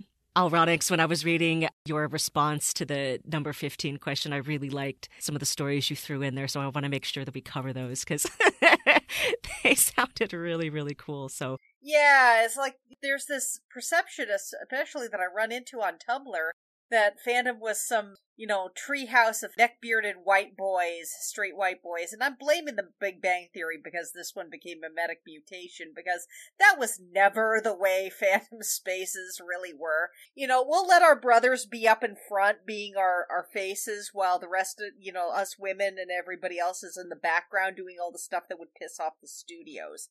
So women did the fanfic, the fan art, the bootleg tapes, the other stuff that wasn't sanctioned. So we were doing all the kind of stuff that would get us in trouble while the, our brothers were out in front buying the official merchandise and doing the acceptable kind of the, the stuff that wouldn't get in, in trouble with studio lawyers. The other thing is that you know, some really good fandom memories was again, Galaxy Rangers is a really is small but really fun fandom to work with. Uh, one of them was I started a correspondence with one of the show's writers decided to show up on the fan list. He was actually one of the like the the head writer, you know, kind of second only to the show's creator, and he decided to show up on this list. And uh, he was kind of um floored by what he found there. You know, he was participating and reading stuff, and we didn't realize he was reading the fanfic. And I invited him to a we were doing a fan run uh, science fiction convention at our college, and I invited him to be the guest of honor and didn't think he'd take us up on it, but he did. So, you know, Mr. Rowley decided to show up to this place, and, you know, he described it on his blog later as partying in a concrete bunker for three days with college students. So he was doing all this, and we had a, a Galaxy Rangers marathon in his honor. Uh, he was again really floored that anybody remembered this thing because it was so obscure. But we had people flying out here from St. Louis. We had another guy come flying in from Hawaii. Probably about a dozen people showed up to this uh, obscure little college out in Washington State for this. And we rented out this rotunda and we're showing the episodes and he's sitting there as big guest of honor at the uh, the dinner we were having with him, his wife he goes to the bathroom and his wife was talking about how he was reading the fan fiction and was just astonished by one he thought the quality was really surprisingly good for a bunch of amateurs and the other thing was he was spooked by how far we took things. She's over in the living room and she hears from his den oh my god honey oh my god you gotta come and see this oh my god, they have these two characters having sex? and everybody at the table went did the face palm because that fandom we were all in each other's pockets and we knew the exact fic he was talking about and which scene it was because out of the 12 people that were there i think about six of us were in that chat room when that scene was being compiled. You know it was out there on the list. We just didn't think he would bother to read it and it was kind of between mortifying and flattering that he would actually read the stuff that we were making. The other thing is that he later made this joke about some of the stuff that they were joking about in the writer's room that wouldn't pass standards and practice. Remember, this was an, a, an animated kids show from the 80s. It was a contemporary of like Thundercats and He-Man. He commented that the writers had some unsavory speculations about the villainess's sex life well, you can imagine what happened after that because there was a bunch of people who took that as a fanfiction challenge, and we proceeded to break a lot of people's brains. It eventually wound up as the the show's creator had to wound up de-lurking because he he had somehow gotten on the list and nobody had realized it, and going, um, we're a little squicked, thank you. The the show's creator also made comments on my site going, I again, I can't believe you did this and when the show finally came out on DVD over in 2008, he had made this, you know, press release and had listed the names of the characters. Well, one of the characters didn't have a last name in canon, but it had a last name in fanon that I had actually made, and he used the fanon last name. Yes, he did. And we're going, uh, Sir Robert, um, that was something we pulled out of our ass late night. That was something Allronix made up. Sorry. oh well, I'll use it anyway. I'm the show's creator. I can do what I want. There was also when I found out that one of the fanfics that I had written, this was like when I was starting out in 1993 94, I'd found out that somebody had given one of my fanfics, and this was a mortif- a, a oh crap moment, but I found out that somebody had given one of my fanfics as a gift to one of the DS9 cast members. It was Alex Siddig and Nana Visitor because they were married at the time. And I was like embarrassed because, oh my goodness, I did not expect that. At least it was Genfic. Please don't give other people's fic to the powers that be. Or... Please don't. Please don't. that, that was just ooh, bad form. Uh, yeah, I was 16 years old and just about crapped myself. Wow. I mean, I mean, don't don't give your own fic to them either, but like, really, don't give other people's fic to them. Please don't give other people's fic. The the other weird part was uh, one of the the types of fanfic that I do is game modification, and so I, I do Knights of the Old Republic, and one of the things that I did was add like twenty pages worth of dialogue to the game. You know, subtitle only, no no voices, of course, but it's just fanfic shit posting. I find out that it was circulated to the point where I can go on to a Let's Play of KOTOR and there's like a 50 50 shot of recognizing that they installed my mod on there. So that's cool. That must be so cool, though, to see your mod pop up on a YouTube video. Oh, yeah. Yeah. Oh, that's so awesome. I love that. Actually, this is the first time that I've ever hearing about game modification with like fan fiction purposes. That's so interesting to me. I had no idea that that even existed. Yeah, yes, people have been sending me asks about this like a couple of times, and like I, I really wasn't familiar with it until relatively recently, and I was sort of like, oh well, game mods, that's cool, but I don't see why it's fanfic because I was thinking game mods like where you redress all the characters in like bikinis or whatever, because I mean those are also game mods. And then somebody was like, no, no, no, like like the story kind like you're talking about. And I was like, oh wow, you're right. That that is fanfic, and it is it is a fanfic place that has at least more men than say AO3. And I think that's so interesting. Like you're totally right that there's like all of these little bits of fan things that are very similar and re- like related. And if you're just like reading on AO3, it doesn't matter if you know about them. But like for somebody like me writing some meta or you know other people writing meta or whatever, it's like if you don't know about these things and you're trying to generalize about like how fan fiction works, you're going to make some bad generalizations because you haven't like seen the full breadth of what fans are doing.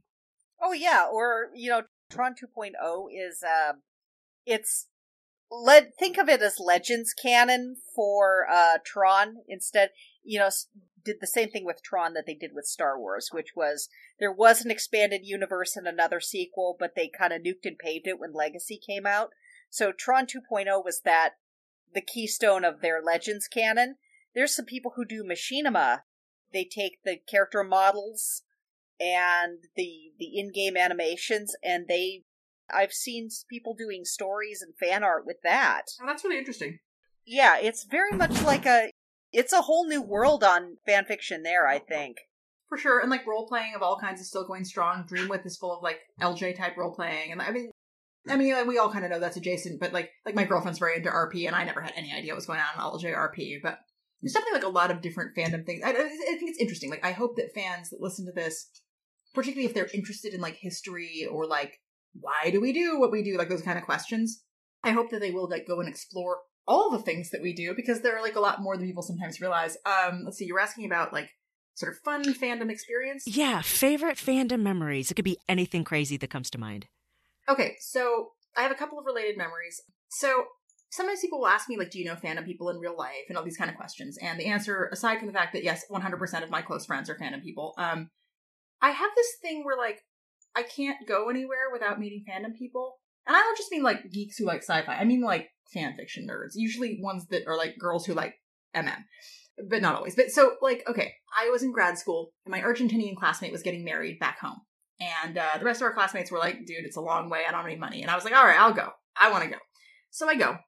And because she was having it like over the holidays, I, I planned it really badly. It was terrible, like whatever. I like travel was a nightmare. And I ended up going to her family New Year's party because I was there for that. And I didn't realize it was like a sit down dinner party because, you know, I'm not Argentinian and I've never had a party like that for New Year's. Anyway, I showed up late. I ended up in like a weird seat because I was late. Um, and I'm sitting next to her random friend It's like not a relative who happens to be there. And so we're sort of chatting. And she's like, what are you doing in town? Or sort of, what are you doing besides this? And I was like, well, I'm going back to Buenos Aires tomorrow. And she's like, but it's like the middle of the hot season and horrible. We were just saying you hate hot weather. Why are you going? And I'm like, well, I want to meet up with this buddy of mine. Like, I've never been to Argentina before, and I have this online person that I know from like like a nonprofit thing that I do, like a volunteering thing I do, and I want to meet her in person. And she's like, "Oh, volunteering! Like, oh, that that so, sounds so so good. Like, good for you. You're a good person, kind of shit." And I was like, "Oh, well, okay. I mean, sort of, but like, it's like volunteering for like a fanfic thing." And she was like, what do you mean like a fanfic thing? And I'm like, well, it's like, like an archive. And she's like, well, what archive? And I'm like, well, like AO3. And she's like, what? And I'm like, no. And I'm like, yeah, AO3. She's like, oh. And like, my classmate is not into fandom, but she managed to find like her one friend who's a secret fanfic nerd and like seat her next to me at dinner by accident. Like, okay, friend. Like, how did that? So weird. That's cool. Similarly, I go to Japan. I'm teaching in Japan there's some random girl she's talking about Remus and Sirius, and I'm like, oh well, she's clearly a slasher. So I said something about slash, and she like does like a triple take, and I'm just like, we're nerds teaching English in Japan. Like, of course, you know. But my third memory like this, this is the best one. So back in the day, I was very into these movies, the Onmyoji movies, uh, which are based on the uh, books by Yumemakura Baku. It's like a 80s, 90s, and I mean continuing till today. Japanese fantasy series uh, about Abe no Seimei, who's kind of like the equivalent of Merlin, sort of uh, ancient, but actually sort of historical figure, um, who is an onmyoji, which is a sort of Taoist magic practitioner of a particular like Japanese variety, also called a yin yang master in English in crappy translations. This, this book series spawned a big interest in Seimei and a bunch of spin-off media. And I was in the fandom for the two Japanese live action movies that are from like 2001 and 3, something like that. Anyway, this is around 2006 uh, in New York. I'm in this online fandom, it's quite small, and I go to Book Off, which is a Japanese bookstore, and I'm like in the section where they have the used copies of Onmyoji, like looking for a used copy for a friend. And some girl walks up, and we start. I'm like, "Oh, are you interested in Onmyoji?" We start talking about it, and she quotes me about the thing, and I was like, "No way!" Oh yeah, and I was like, "Uh." Hi, I'm Franzi, and she's like, "Oh my god!" Her friend is there, and her friend's just like, "What the fuck is going on?" And we were totally like, we like, we're like friends on LiveJournal. Oh my god, it's you! And we like ended up talking for a long time, making way too much noise in the bookstore. Oh, that's so cool. And how random that you would be in some random bookstore and just randomly run into someone who knows you. I love that. To be fair, there aren't a lot of used Japanese bookstores in New York City, and I was standing in the section for the thing that we were both fans of, but still. But still, yeah, that you would both be there at the exact same time. That just, that's amazing. I love that. I think what we're going to do here is we're going to combine these two last questions because they kind of flow into each other. I kind of wanted to see what both of your opinions are on the biggest challenges that fandom communities are facing today and what are some things that we can do as individual members of our fandom communities to help improve these communities and then make the fandom experience better for everyone in the long run. So, Allronix, if you could go first here and just kind of give us your take on that. Well, again, there probably needs to be maybe some better literacy on how to curate your own experience and be able to ship and let ship or to be able to criticize without being toxic. There are some points where, yeah, criticism is legit. I mean, you really don't want to be drawing like Tiana from the Frog uh, Princess and the Frog. You really don't want to be drawing her pasty, and you really don't want to be drawing Rose Quartz skinny. But there needs to be a way of, if somebody does make a mistake, to be able to approach that in a more diplomatic manner instead of a, the the torches and pitchforks approach that I see way too much on social media. There needs to be also a means of countering the narrative that fandom was nothing but a neck-bearded white boy space. That fandom has always been a place where maybe not as inclusive as anybody wanted it to be, but it wasn't a, a guarded treehouse. The characters and the, the diversity we've looked for has been there and it's getting better but it's it, it wasn't always it just wasn't this isolated thing. And, and we just need to be a little bit less inclined to rage. Because there's a lot of rage right now and it's just the wider society. Fandom needs to be one of those spaces where we don't take out our anger on each other where we we have some ground rules and some civility uh, about ship and let ship and curating your own experience if something bothers you you block them you hit the back button you move on yeah i, I would agree with that I, I would also say like I do agree with that. I think it's not as simple as that, though, because I think often the problem that I see a lot is what I like to call, uh, to use the political term, useful idiots. There are a lot of useful idiots in fandom right now. And what I'm talking about is a known bully and shit stirrer.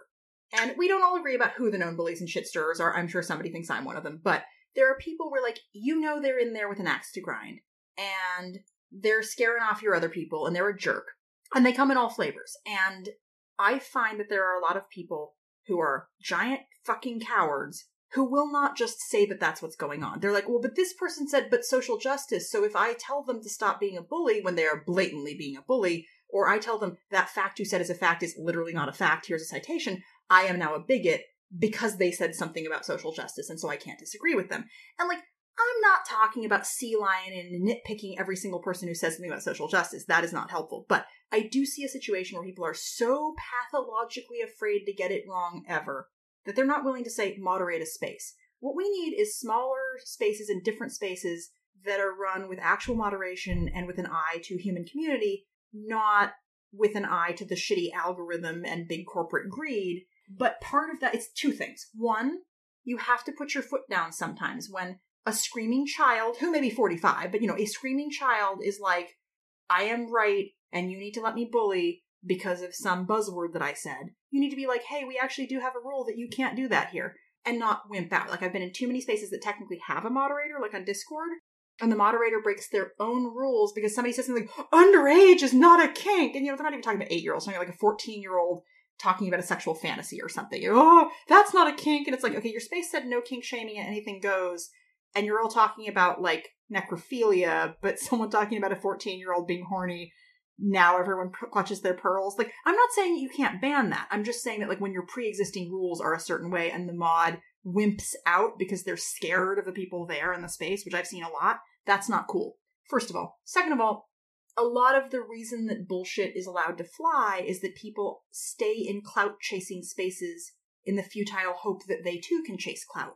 And if you don't like having terrible mental health and being angry all the time, you need to start removing clout chasing spaces from your life. I'm not saying you can't look at individual tweets or individual YouTube videos, but like, you need to not be sitting on Twitter. Twitter is bad for you. You need to not be sitting in giant discords full of everyone you hate who are shit stirring all the time. And you need to like, like if you want to boost and elevate voices, I think that's cool. But you need to understand that when you're doing this kind of very penny ante online activism, not just in fandom, just whatever, that activism matters much less than like voting for things and pestering your congressman or whatever. But also, you need to understand that like when you elevate a voice, it becomes your voice. And I'm not saying that like I want to talk over everybody and have my white voice be the only voice, but when I reblog a friend of mine who's a person of color talking about race stuff, they are speaking for me. So if I'm not sure what they're talking about, I can't reblog that in good faith. I mean, I can and say, like, I don't understand this part, but like, I don't reblog things that are just angry and like yelling about problems in the world unless I understand enough of what the person's saying that I'm willing to stand behind and defend and explain what they just said, even if I'm like stepping back and letting them talk instead of me. So don't be a useful idiot. Don't like boost stuff where you don't know what's going on. Yeah, are you saying you actually uh, read articles on things before you reblog them? you mean we actually have to do our own research? It's the kind of thing where it's like, yes, social justice matters to a lot of us. Many of us are at least one kind of minority, but to make our spaces more welcoming and fair and yada yada yada, like we need to leave space for different types of minorities to have fun without being constantly bombarded with requests for education or to be good representation themselves or to produce good representation. That is probably a more important activism than totting up statistics about what is on AO3 and being like, the market share of this ship is bad. Like, yeah, I, I see why people care about that, and I'm not saying you can't care at all, but the lived experience of someone who is being pestered to treat their hobby as fixing Hollywood's representation problem, and if they don't, they're bad, and their hair is bad, and who they date is bad, and everything they love is bad because like you were supposed to be good representation and support our people and you didn't. Like that shit is really toxic. So in terms of like positive things to say, I would say like, okay, cultivate more smaller different spaces so people can be like, well, this space sucks. I'm going to that one. I'm voting with my feet.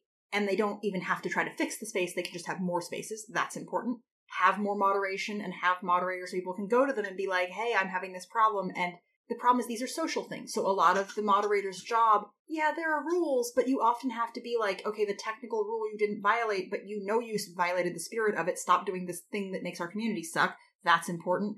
And giving people tools to help themselves. So like AO3, from what I hear, is working on better blocking tools. I think that's really great because each fan can then use those blocking tools whatever they think is racist or triggering or just annoying or I fight with them when I see them and I can't stop myself, you know, whatever the issue is, each fan can then help themselves. So those kind of tools are really valuable. And like, okay, AO3 hasn't quite gotten there, but they've sort of got like the software package that like you could use yourself, but it's it's too hard for most people. But there is like another archive, the uh, old Wonderful World of Make Believe archive. Like I think it's now Squidge World archive, very very very retro. If you want to go look at like some older fic, but things like having the AO3 software be a little easier to use than it currently is, so more other people can be like, hey, I do think AO3 is problematic, but I like their format. I'm going to steal their format and make my own thing for different people. That's great.